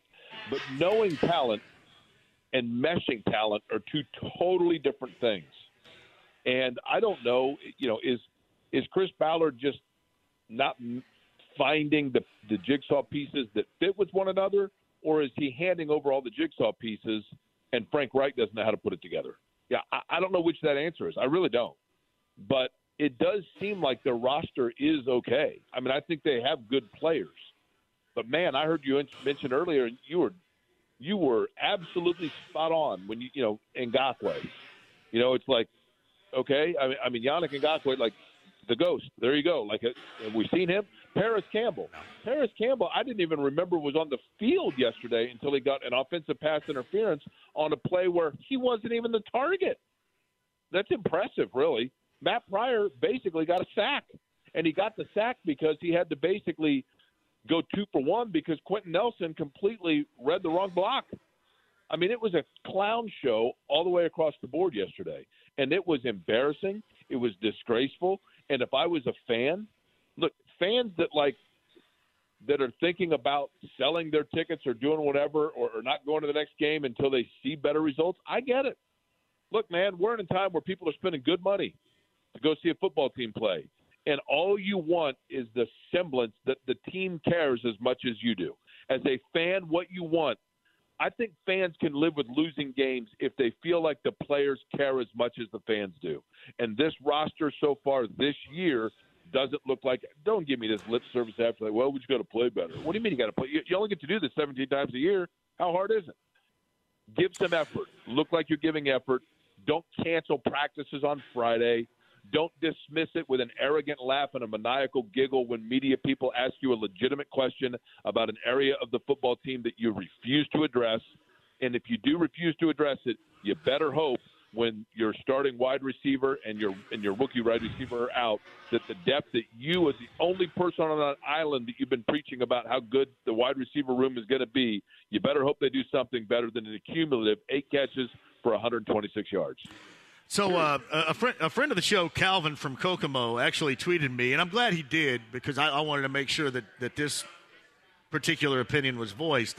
You know, he went back to uh, Dave Guglielmo, the the def- I should say the offensive line coach of what three years ago, and you know everybody suggests that you know he was too harsh, too hardcore. Frank wanted to get his own guy. His own guy was brought in, and that's now Chris Strausser. Um, and while what he's saying may be true, that wasn't my point. My point is, I don't care if Calvin in Kokomo, if Jake in Broad Ripple, if anybody in this Buffalo Wild Wing Speedway location is coaching up that group, you never ever should look like that. And Jake, I swear to you, I wanted Shaquille Leonard to kind of go off a little bit and not just say, hey, it's just another game last week. And it may not do an ounce of good, whatever. But I so want to hear one of these players go freaking off in the media and say, all right, enough is enough. Because this does look more like just a, a, blip on the radar. This looks like more of an epidemic than it does a blip on the radar. From you know the game going back to last year, if you even want to go back to the Raiders game, that's fine. But certainly in Jacksonville in the first two, I, it may not matter. Maybe it's just for my entertainment, my enjoyment. But this whole lightweight, we got another week, we're going to get up off the mat. That is so Frank Reich, and I don't think this team right now needs that voice because clearly the way they play, it doesn't sound like they're responding much to that voice. Hey, you know what? They should take. Here's the thing, John. I know you're willing to fall on this sword, and I am too. Take the uh, listen. Maybe it'll take us, right? If they want to use like proving the media wrong and and what what guys are saying on Twitter and on the radio to to motivate them, have at. Hell, I'm, I'll, I'll be happy to be the guy that's wrong for the sake of this time, I know what my parents, how much they love watching the Colts and what it means to them. I know what it means to people around here to see the Colts play well. So if it takes us bad mouthing them and, and, and saying that they absolutely laid a goose egg and were an embarrassment, they were the most embarrassing performers in the NFL yesterday. Period. And this is a league where the Washington Commanders, the, Cal- the, the Carolina Panthers, and the Detroit Lions play, and they were the most embarrassing franchise in the NFL yesterday. That's your so motivator Jake, right there, right? Yeah, I, I just I, I, want to hear something different. I think we need to hear something different. I, I really do. And if, if you're not, you know, you're not going to change really up the close. leadership and the guidance. I, I, just don't. Frank, you know, Frank to me, while an incredibly nice human, uh, is not going to to cultivate uh, that particular awareness to me publicly. Uh, maybe they are yelling at one another behind the scenes. I don't care. I want to see it. I want to see you know, I want to see or hear in this case that they are as invested as all these fans out here right now because they haven't proven it on the football field. Look, I think it's great that they've got guys that are good in the community. I think it's great that they've got nice guys. That's all wonderful. You know what? Their job is to win football games. And when it comes down to it, people want people that win football games, right? Like I can give you a long list of guys that had questionable stuff happen to them off the field. People didn't care here because they won football games. And yeah that's you know that's the bottom line. And and then yesterday to have the audacity after the game to say that where we need to be is not very far off. You were 25 points off to the Jacksonville freaking Jaguars. Are you kidding me? That's close. Are you are you kidding me? If you're 25 shy of Jacksonville, we're going to find out what you might be against Kansas City or what you what you would be against the Chargers or what you would be against the Bills. 24 points and shut out with 126 yards out of your receiving core, and that's close. You're that close? Are you kidding me? I don't get it, man. I don't get. I just I agree with you. I want to see. I'd love to see it. Hell, that's why we played the Jim Mora rant this morning because I thought, well, if anything else, the most appropriate rant that we can possibly come up with with anybody related to the Colts is one from Jim Mora talking about the Saints from 35 years ago. It's the best Well- we can do because we're not going to get it out of West 56. Now, you know, we're close and the guys are really working hard. They're flying around making plays. We got good character. Uh, okay, fine. Good character's great. Uh, that, that's great. I mean, I got good character too. You know what I mean? But like, I'm not, I'm not out there trying to win NFL games. People expect more. People need more. People deserve more because people in this town pay good money. They invest themselves emotionally and financially in that football team. It's the most publicly subsidized building in the United States of America they play in. At the very least, they should expect to see guys that are going out there that are putting emotional investment and putting their own feelings into the game and their own to the same point that the fans are. That's all people want. Yeah, Jake, if they would have lost the game yesterday and been even a smidge competitive, uh, I would be reacting with a, a different attitude, a different tenor today. But all we're doing is what we've been told by them to do. And that is while you're invested in it, hold them to a higher standard, hold them Yeah. to a higher bar. That's exactly, Jake, in closing here, what we're doing. My brother, I appreciate that. I know you guys did a fantastic job this morning. Keep up the great work. And um, I'm sure we'll probably talk on the way home.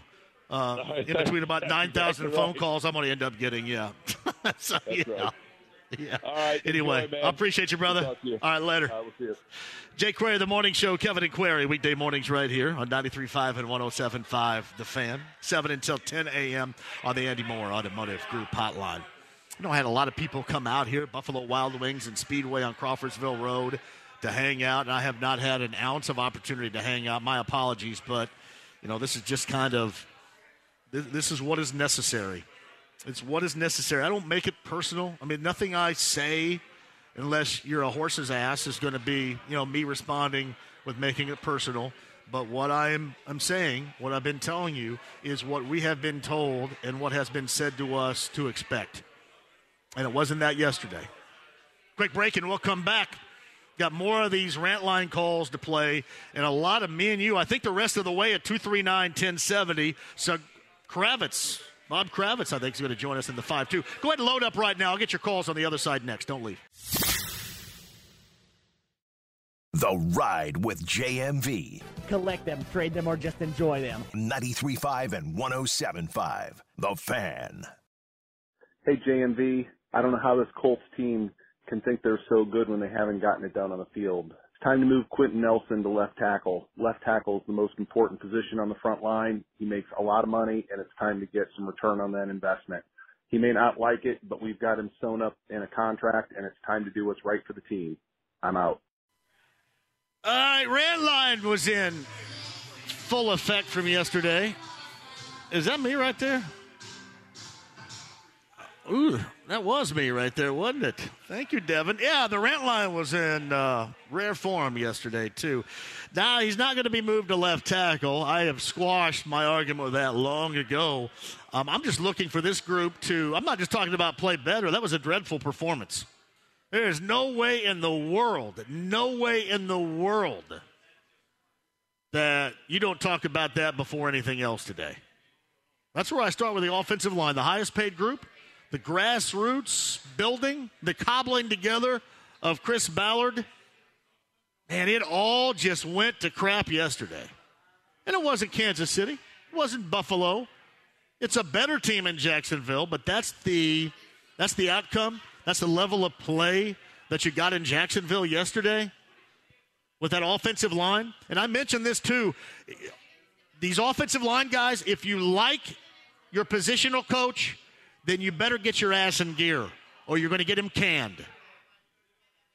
I'm sure that's something you probably know. But that was dreadful yesterday. That can never happen. As I mentioned to Jake and I mentioned to Calvin, who originally tweeted, you know, about the three year, years ago change in your positional coach. Bullcrap. Bullcrap. Anybody should be able to coach this group up. Was there any group yesterday around the NFL that looked more overpaid than an offensive line of the Colts? You give up five sacks. And see, Chris Ballard's on the hook for this too. You got a 37 year old quarterback. You're mandated to go out and make a change from Carson Wentz. You bring in Matt Ryan at 37. And I know Michael Pittman Jr. was out yesterday, but This happens every year. We seemingly talk about the same thing every year. And you don't go out and replenish. You believe in that particular group yesterday. And oh, by the way, your play caller, your head coach, completely forgets about 21. Not that it would make a great deal of difference because the level of play was so bad. But just what a cataclysmic breakdown of everything. The core beliefs of your general manager, the coaching ability of your head coach, and across the board, other than a select few, like Grover Stewart, for example. The level of play that you expect from guys that deserve to give you a lot better. That's what we dealt with yesterday. That's the direction, in fact, this is going right now. All right, I mentioned calls 239 1070. Tell me if uh, Dylan is still on there, Kyle. Is he still there? Eric, sorry about that. I don't have the Assist Pro in front of me. Therefore, Well, I need a little bit of help. I guess I was a little bit like the offensive line yesterday, not quite doing my job. Go ahead, Eric. Jump on here. Uh, thank you for taking my call, my friend. Uh, I want to ask you directly. Um, yes. Who is out there that you would want to take over as the head football coach of this football team right now? Um, I don't want them to have to make this change, Eric, because that means season Fubar. First time I said Fubar today. Second time I just said it. I don't want them to have to make that change. Do I think he's the guy right now? No. I don't want them to have to do an in season change. But since you asked me this, Eric and Vincennes, I will answer it. I honestly don't think, certainly it would be Gus Bradley. I don't think because John Fox is the special assistant of whatever the hell he's doing um, as a former NFL coach would be the guy. I think it'd be more like somebody uh, like Bubba Ventrone, who's the, uh, the the special teams guy, and not necessarily like I want him, but you may be in a position to do something that we're- breaking some new ground here with that possibility. Because if you look ahead a little bit here on this, Eric, you got yeah. you got Kansas City coming in the home opener. Then you got Tennessee, the home opener incredibly important, and then you can ask folks around. Um, Jim Irsay holds that first any meeting really, but certainly the first one at home with Tennessee in high regard. So you go 0-3 and 1, and to me, that may end up forcing the hand of Jim Irsay to do something for the first time Jim Irsay running this team uh, has had to do. And I, I really don't I don't want to see that. But you just come to a point where what else do you got? If these guys responded with that week one performance, with this performance yesterday, are they listening to their head coach right now? Are they soaking it in? So, as much as I don't want to see that happen, it may be forced to happen. But that would be my guess if you were putting me on the spot to guess right now. So you think it'll be then interim? I don't know. I, I, I don't. I listen. I don't think it will happen. I just think that yesterday was a real good reason um, to not completely dismiss it, and I think it's going to take two more losses. If you go 0 3 and one to start this season, then that's when I can honestly see it happen. It depends. I guess also depends on how they look on Sunday.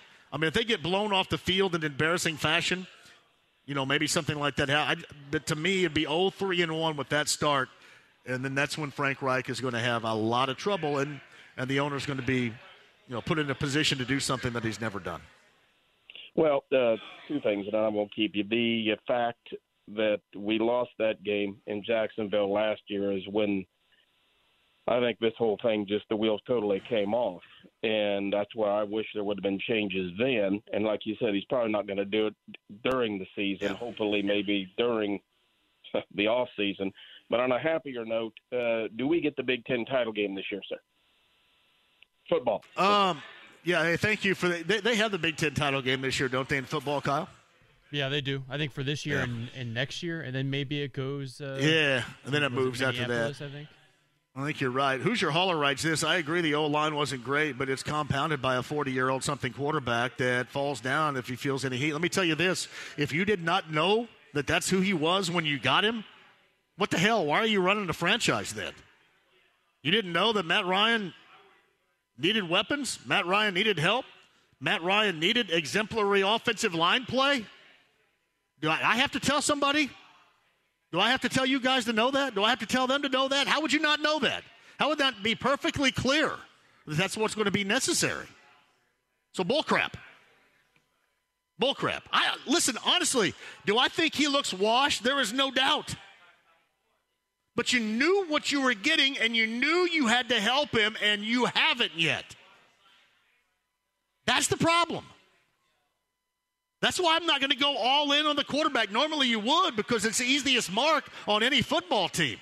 But he just kind of is, I hate this, who he is. What is this team? What has Chris Ballard done for him?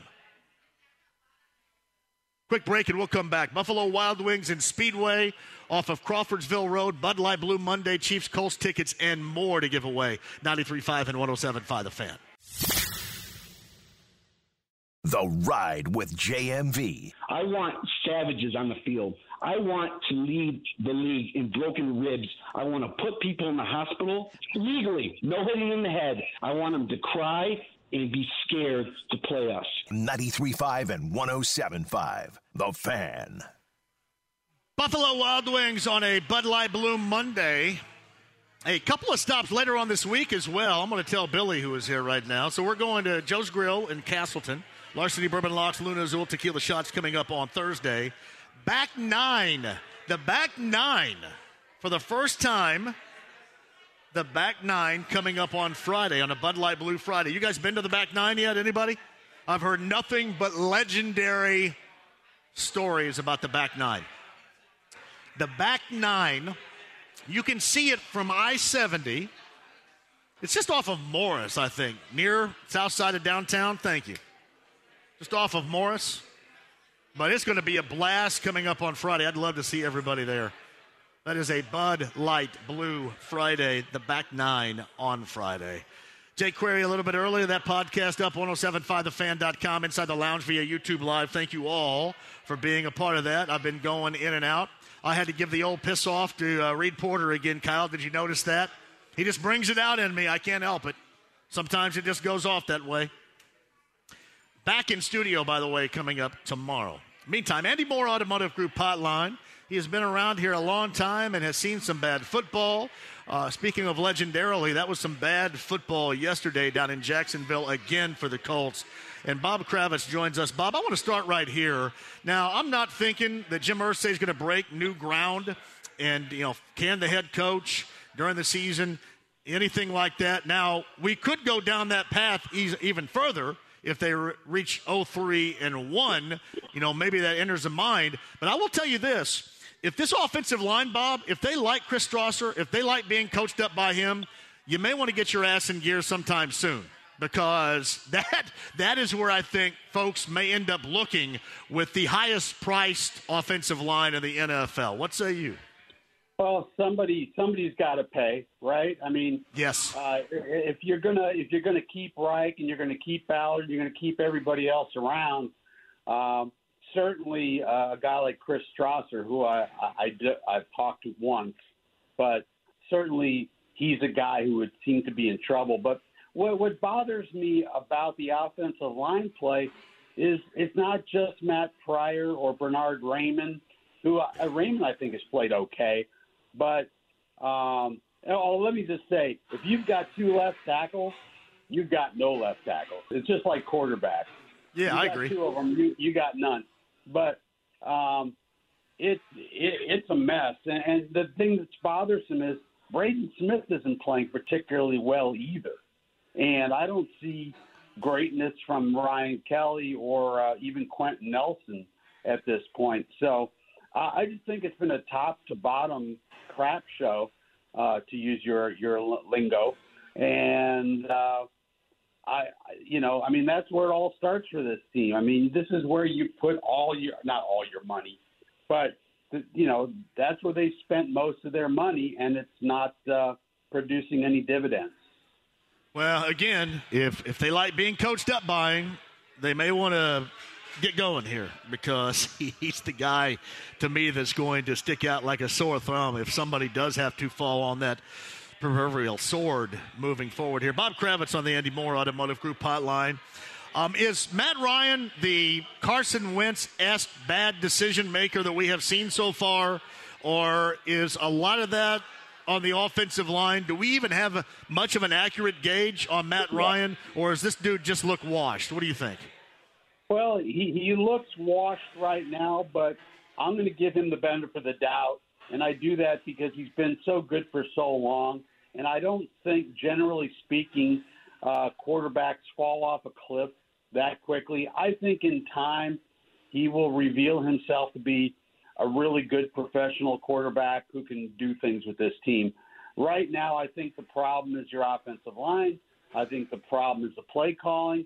And as we said about, I think every day on your show in the preseason, at least an hour was dedicated to the question what they're going to do about their tight ends and receivers. I mean, for God's sake, we don't know anything, but we knew they didn't have enough. But apparently, Chris Ballard uh, didn't agree with that assessment, and he said that he was taking receipts on all the criticism. And uh, I, I think um, uh, he's got nothing to say right now.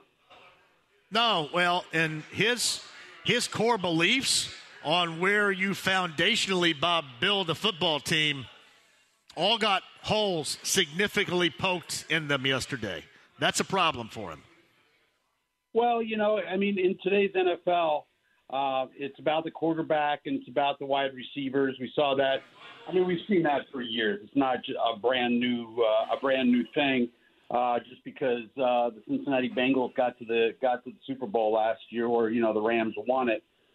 It, you know, I I do not have a problem with drafting or paying an interior lineman. I do not. I think if you got a guy who's that good and he's a Hall of Famer, you do what you got to do to keep him. He's not playing like a Hall of Famer now, although he did he did grade out really well the first game. I don't know about the second game, um, but clearly they needed they needed and still need to go out and do something with their wide receiver corps. I, who who might that be? OBJ. I have no idea. But right now, uh, I mean, I just feel like he's being uh, he, he's being hard headed about the whole thing. He, he has been the whole the whole preseason. I thought it was obvious going into the season that you can't count on Parris Campbell and you can't count on a rookie uh, to be your number two and number three wide receiver.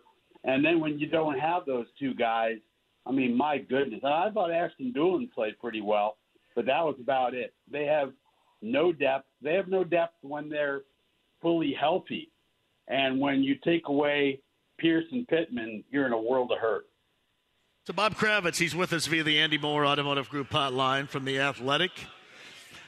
You've been around this team for so long since the year 2000. Uh, you certainly know Jim Irsay very well. I'm not going to ask you for any inside info, but obviously your opinion by me is greatly valued.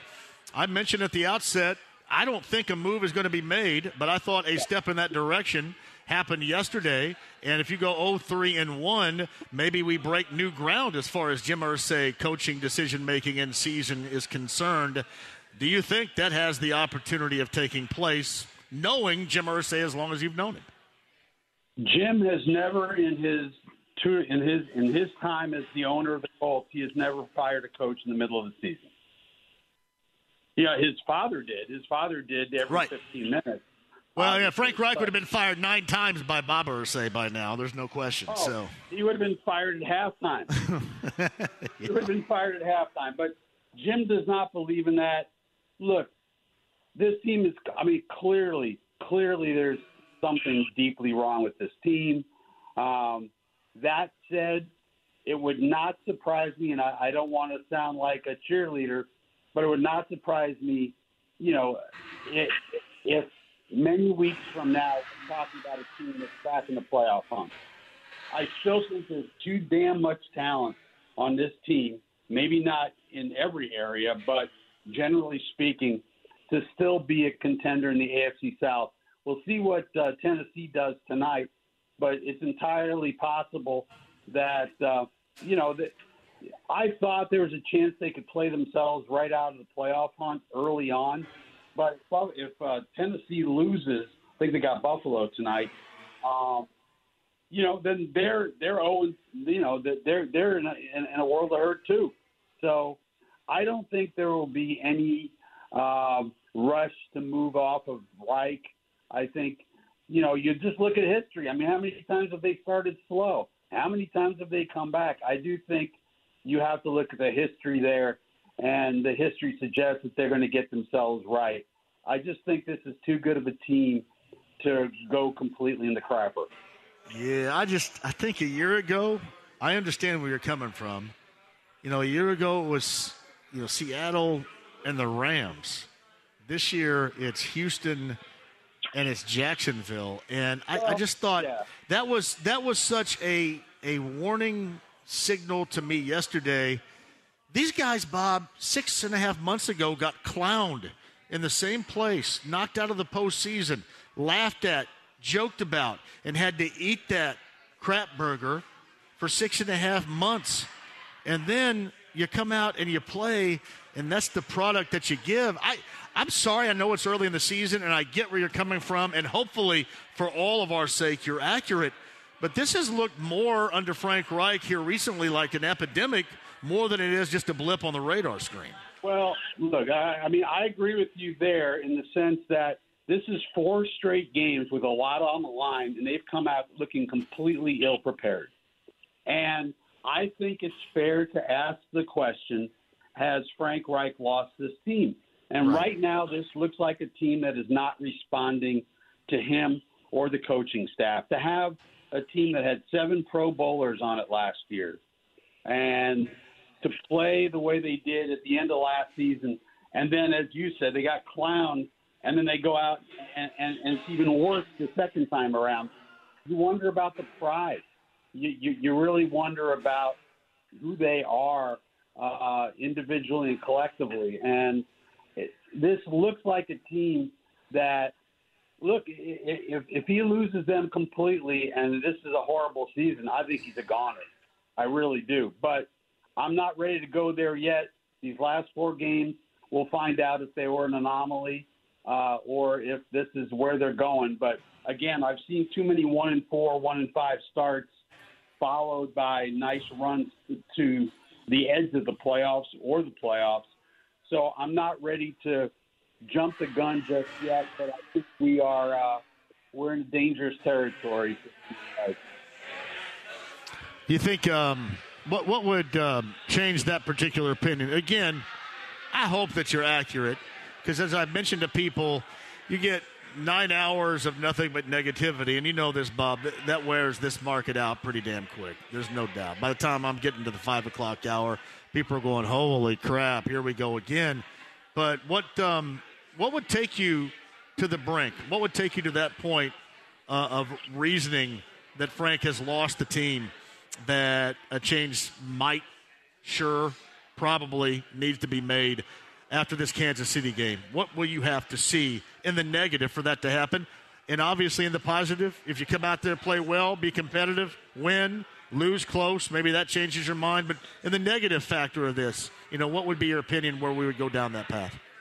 If this dumpster fire continues to blaze, um, I think that uh, you know if if they fail to make the playoffs, there's their heads may may very well roll. Um, and and I can't argue against it. You can't with this group. You can't miss the playoffs two years in a row. You know, look, I Frank Frank has been a pretty damn good coach here. You know, with a different quarterback every single season.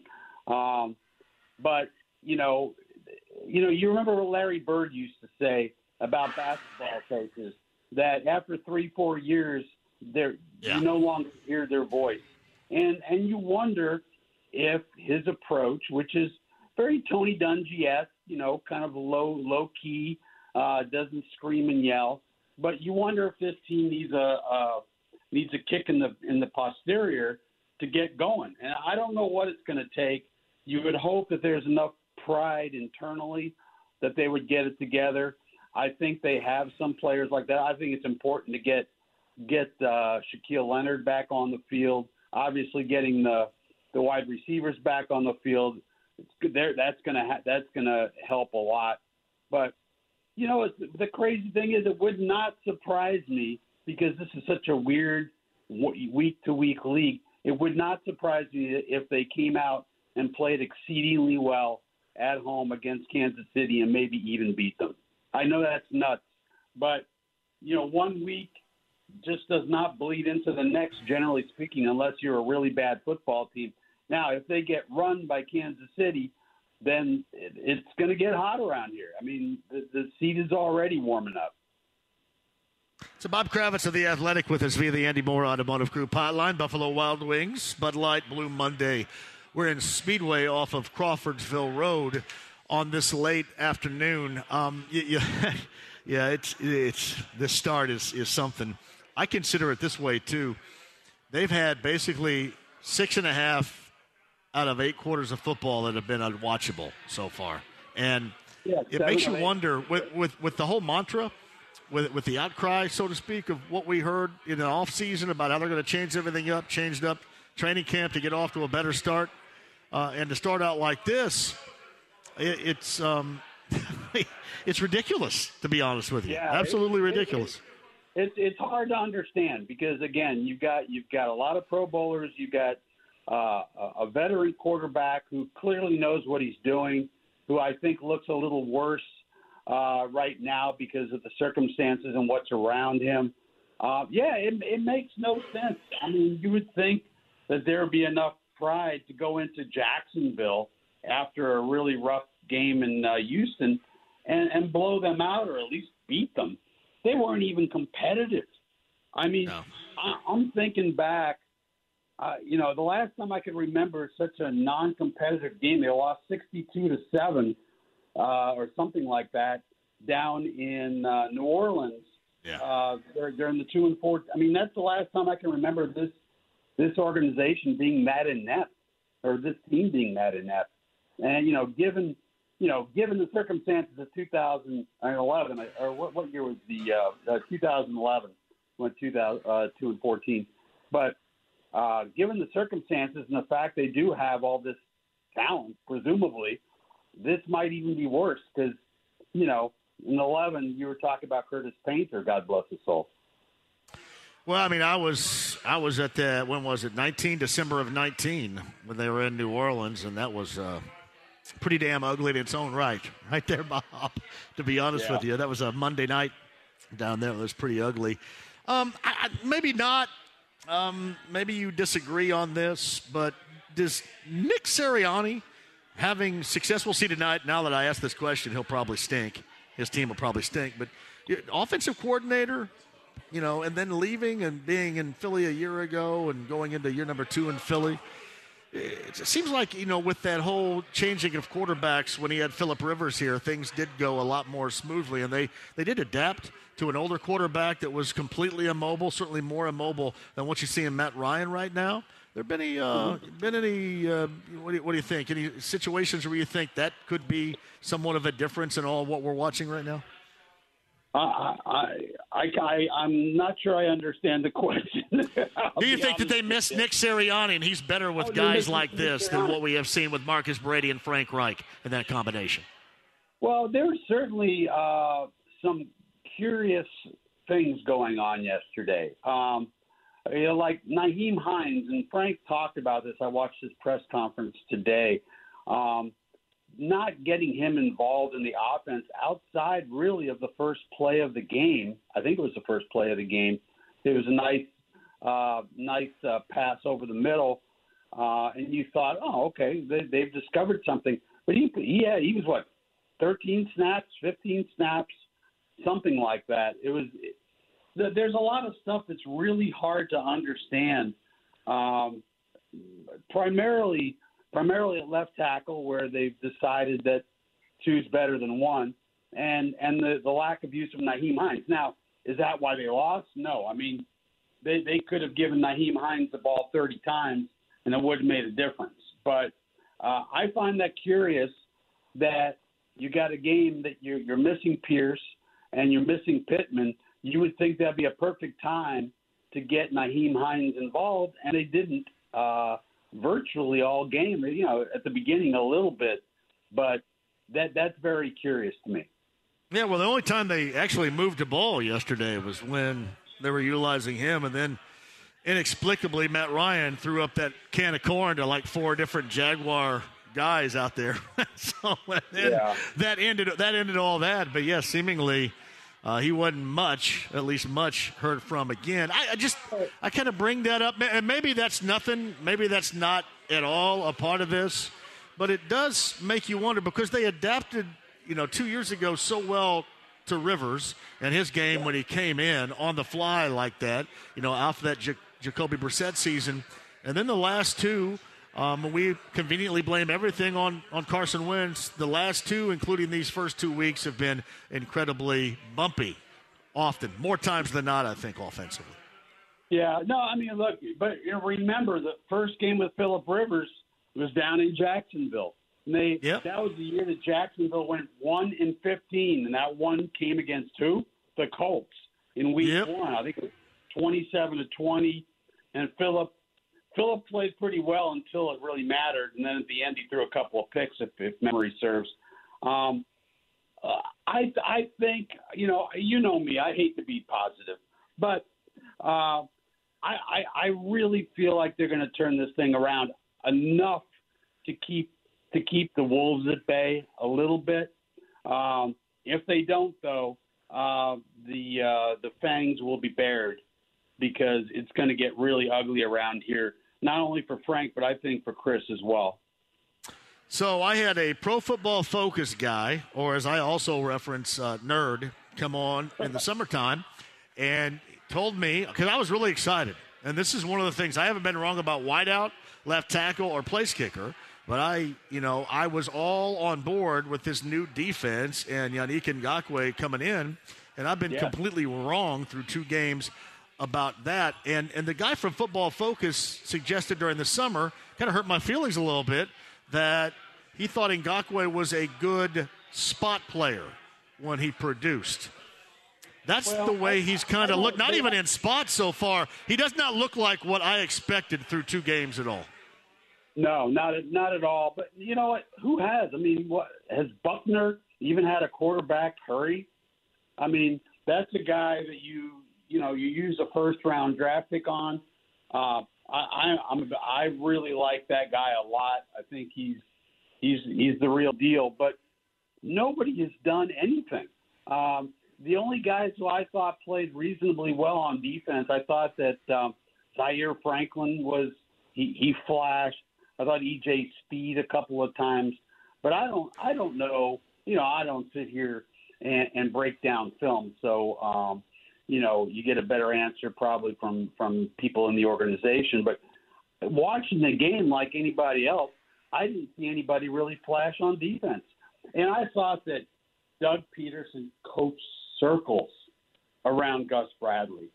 Uh, you know, there's an interesting stat that Trevor Lawrence is only pressured. They only brought pressure three times in 30, 30, uh, 30 passes.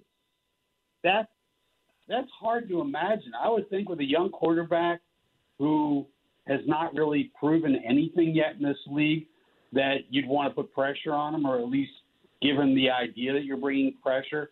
Um, They just let them do what they wanted. It was just the short passing game was incredible.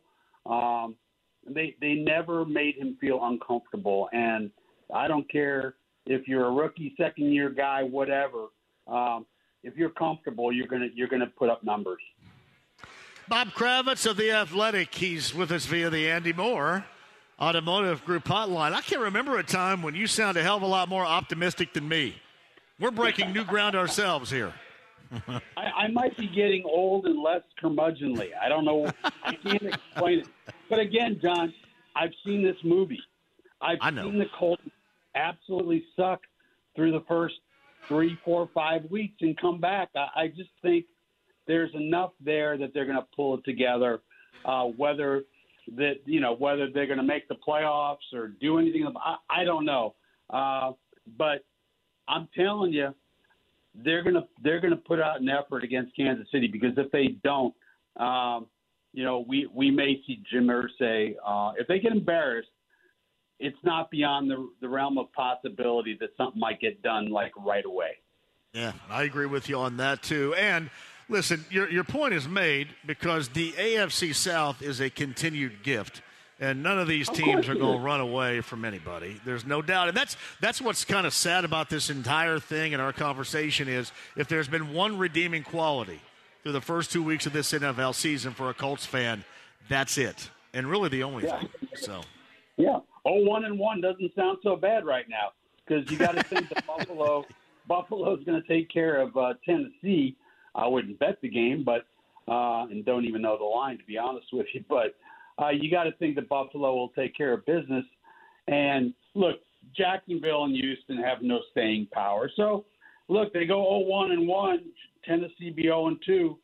You're still right in the middle of things. So that is the gift that keeps on giving, as you said. There it is. Bob Kravitz of the Athletic on the Andy Moore Automotive Group hotline. We'll see what happens. Maybe we'll go ahead and uh, slide you in for sure this time next Monday to see what our attitudes are. Or you know what? Just kind of gauge it in a week's time. How about that? Happy to do it, my friend. Anytime. All right, buddy. Thank you. Bob Kravitz of the Athletic on the Andy Moore Automotive Group hotline. Man, Ray and Indy's all over me right now. I'll get to the calls. Final 30 belongs to you and I at 239 1070. Yeah, a heavy hitting, harsh reaction to a game in which yesterday this Colts team absolutely was deserving in the way that they played. Live at Buffalo Wild Wings, Bud Light Blue Monday. We got Chiefs Colts tickets to give away. Ice cold Bud Light, great food, and more. Crawfordsville Road, Speedway. Your calls at 239 1070 next.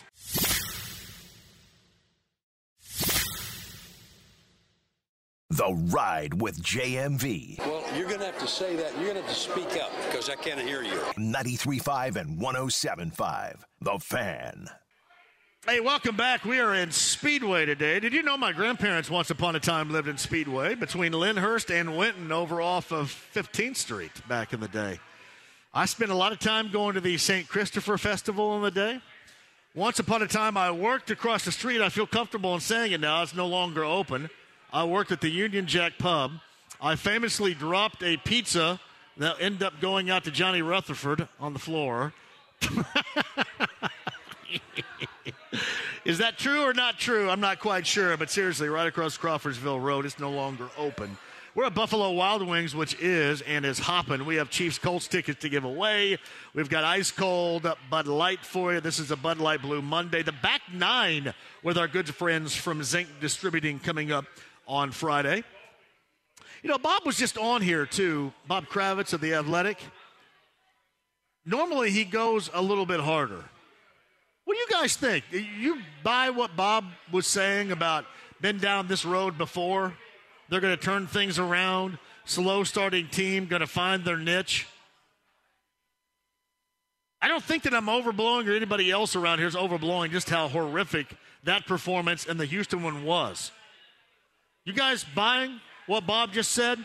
Inside the lounge via YouTube Live at JMV 1070 on Twitter, 239 1070. Kyle, name a caller, pull him up, and let's talk to him right now. Go ahead. Tony's up first. Tony, welcome to the show. How are you? Hey, I'm just fine. Hey, uh, I'm 73 years old, and I've been watching football for a lot of years. Yeah. And I've seen few games as pathetic as the last four games. I mean, it's just not good for my blood pressure.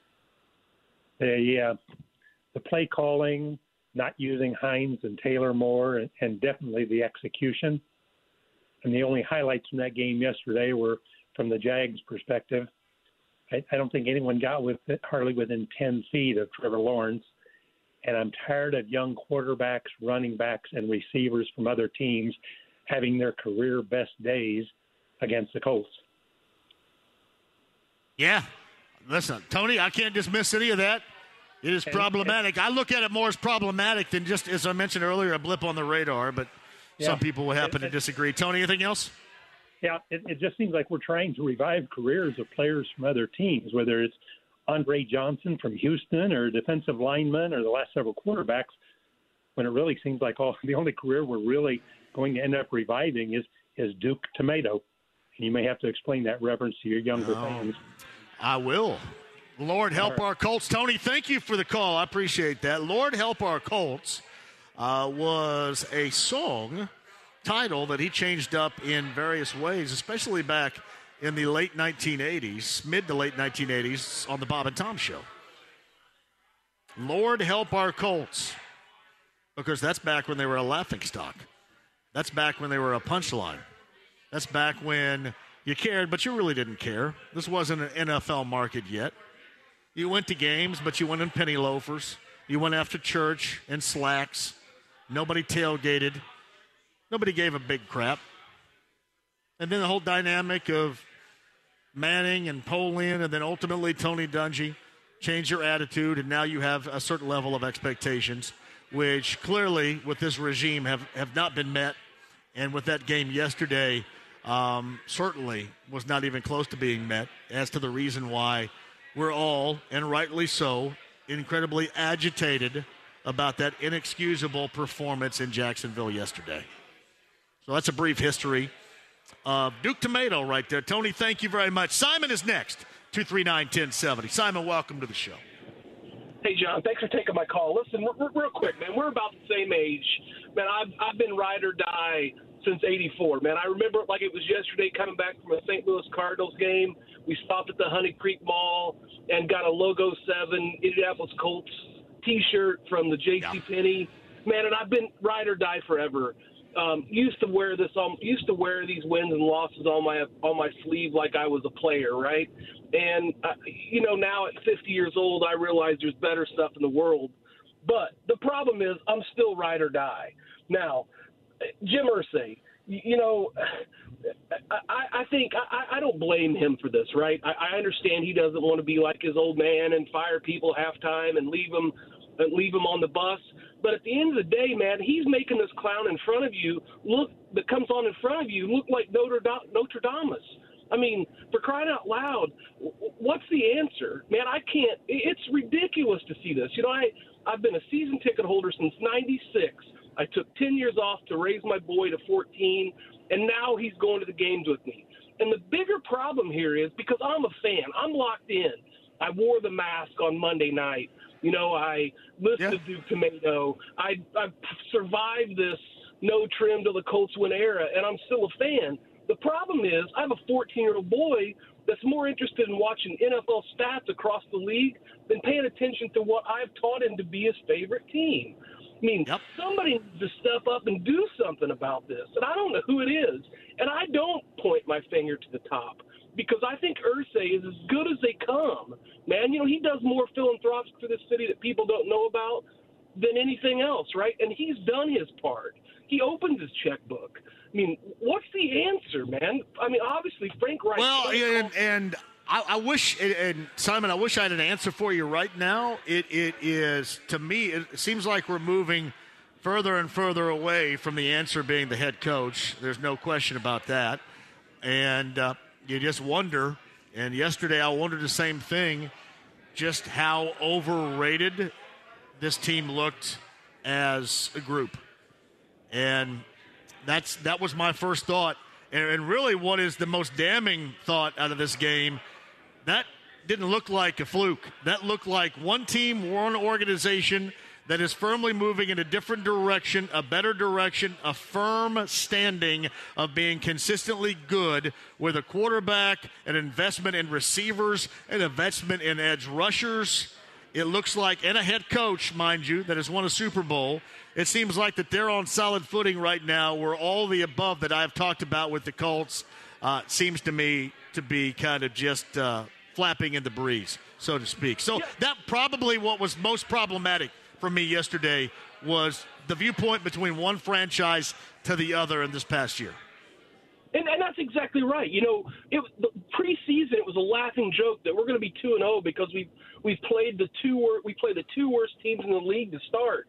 And then here we are with two, basically two losses. I mean that oh that oh oh our oh one and one just sticks out there like a like a sore thumb, right? A constant reminder. I mean, and I listen. I I told you I've got a son, right? There's nothing more that I like than having quality character people, but they're not getting it done. I mean, they're not. No, no, no. You're right. No, you're, you're absolutely right. And, and we sit here, you, you know, it's a, the laughing, you know literally a laughing joke about why we didn't have a. Res- Well, and thank you for the call. Yeah, yeah, Simon, you kind of disappeared there. Kyle, go ahead. We got to go to a break anyway. Simon, thank you very much for the call. Um, yeah, a, a joke. This was a team that got unceremoniously clowned by the same organization and knocked out of the postseason in January. Every reason to be just beyond fired up and motivated to come out and kick the crap out of this Jacksonville team. They deserved it. I don't even look back to 2014 as being, to me, why you expected more motivation from this group. It was the way that they had to own, soak up, and live with that embarrassment of not only losing in Jacksonville in that fashion in January, but being ousted out of the postseason. And what is frightening is that is the type of game that you got. That's the level of play that you got yesterday in response to that. That's frightening. Quick break and we'll come back. Phone calls for a final time. Somebody's going to win some tickets here at Buffalo Wild Wings. That's here. Crawfordsville Road, Speedway, Bud Light, Blue Monday, 93.5 and 107.5 The Fan. The Ride with JMV. This is your brain on drugs. Any questions? 93.5 and 107.5 The Fan. Yep. Buffalo Wild Wings and Speedway off of Crawfordsville Road. My man Billy's going to hang around. Somebody's going to win some tickets to the Sunday game. That's a 1 o'clock start. I start at 9 a.m. at the Bullseye Event Center with bullseyeeventgroup.com. 9 a.m., 10 a.m. from Touchdown Town with our friends from Bud Light. Me, the Gorman, Joe Reitz. Joe Reitz is going to have to preach some positivity to me coming up on Sunday morning. Bill Brooks is going to be a part of that action as well. That's Touchdown Town beginning at 10 a.m., 10 a.m. until noon coming up on Sunday. That's the Colts home opener against the Kansas City Chiefs. What'd you say, Kyle? That's Romo and Nantz Yeah. on Sunday? They get uh, the CBS number one crew. It must be a bad slate of CBS games next week. Guess so. Hey, hit a call really quick. Who do we go to? Let's go to uh, Kevin's been waiting for a little while. Kevin. Kevin, jump on at 239 1070. Hello. John, how are you? I am Kevin, I'm off, okay. man. I'm, I'm tired. Of, I am tired of being negative and griping. I am Man, tired I'm of that. off. I'm tired of me. And if you're not pissed off, then you're not a true Colts fan. You know what I mean? You're just a fan. You're not a die-hard fan. I'll say that. But look, Dude, let me I'm- tell you this, I'm- bro. You you can't have that act yesterday. You can't have it. Go ahead. Man, you can't. But listen, you can't. Frank Reich is the source of the problem. I'm sorry. I like the guy. I was trying to give him the benefit of the doubt over the years, but I I've been pissed off at Frank Reich since last year in that uh, home game against Tennessee. Fourteen to nothing first half, but then you want to go or first quarter, then you want to go for a fourth and three in the middle of the field, and that's what turned the game, and we wound up ultimately losing the game. You know what I mean? So we had more good games the rest of that season, but for all the people that saying it's just the first two games and you know we're overreacting, I'm tired of missing out on the first two games. Last year we went one and three, but we we played some quality teams. Now we should have beat the Rams that second game. For that was a Frank. Well, and, let, hey, and let me let me tell you this. Let me and thank you for the call too. Uh, his guys aren't playing for him right now, so either they're not playing for him right now, or he's lost them. I mean, people say, has he lost? Has his voice lost the team? It, it certainly has looked like it. I mean, in a game in which you should have been cataclysmically motivated for, you didn't show up. Didn't show up in any facet of the game yesterday. Problematic. I- 10 seconds. Kai, thank you for the call. Kyle, one more caller. Give me 10 seconds of. Go ahead. Dwayne, coming here. Dwayne, give me 10 good seconds. Hey, John, I just, I'm really frustrated. This team, everybody talks about you got two two games in and they get off to a slow start. How many times in those slow starts has this team played five divisional games in the first? I know, seven? Dwayne. There's, there's your 10 good seconds. My wife used to say that, Kyle. Now she doesn't even mess with it. It's whatever. whatever. Hey, thank you, Bud Light. Devin, great job. Brittany, Sienna, fantastic job from you guys today. Somebody's going to win some Colts home opening tickets. We're going to be back with you at Bud Light on a Blue Friday. Back nine coming up on Friday. The back nine. Thank you, Buffalo Wild Wings and Speedway. Everybody that came out. Colts Roundtable Live is coming up next. I'm back in studio with you tomorrow. Kyle, fantastic job. 93.5 and 107.5 The Fan.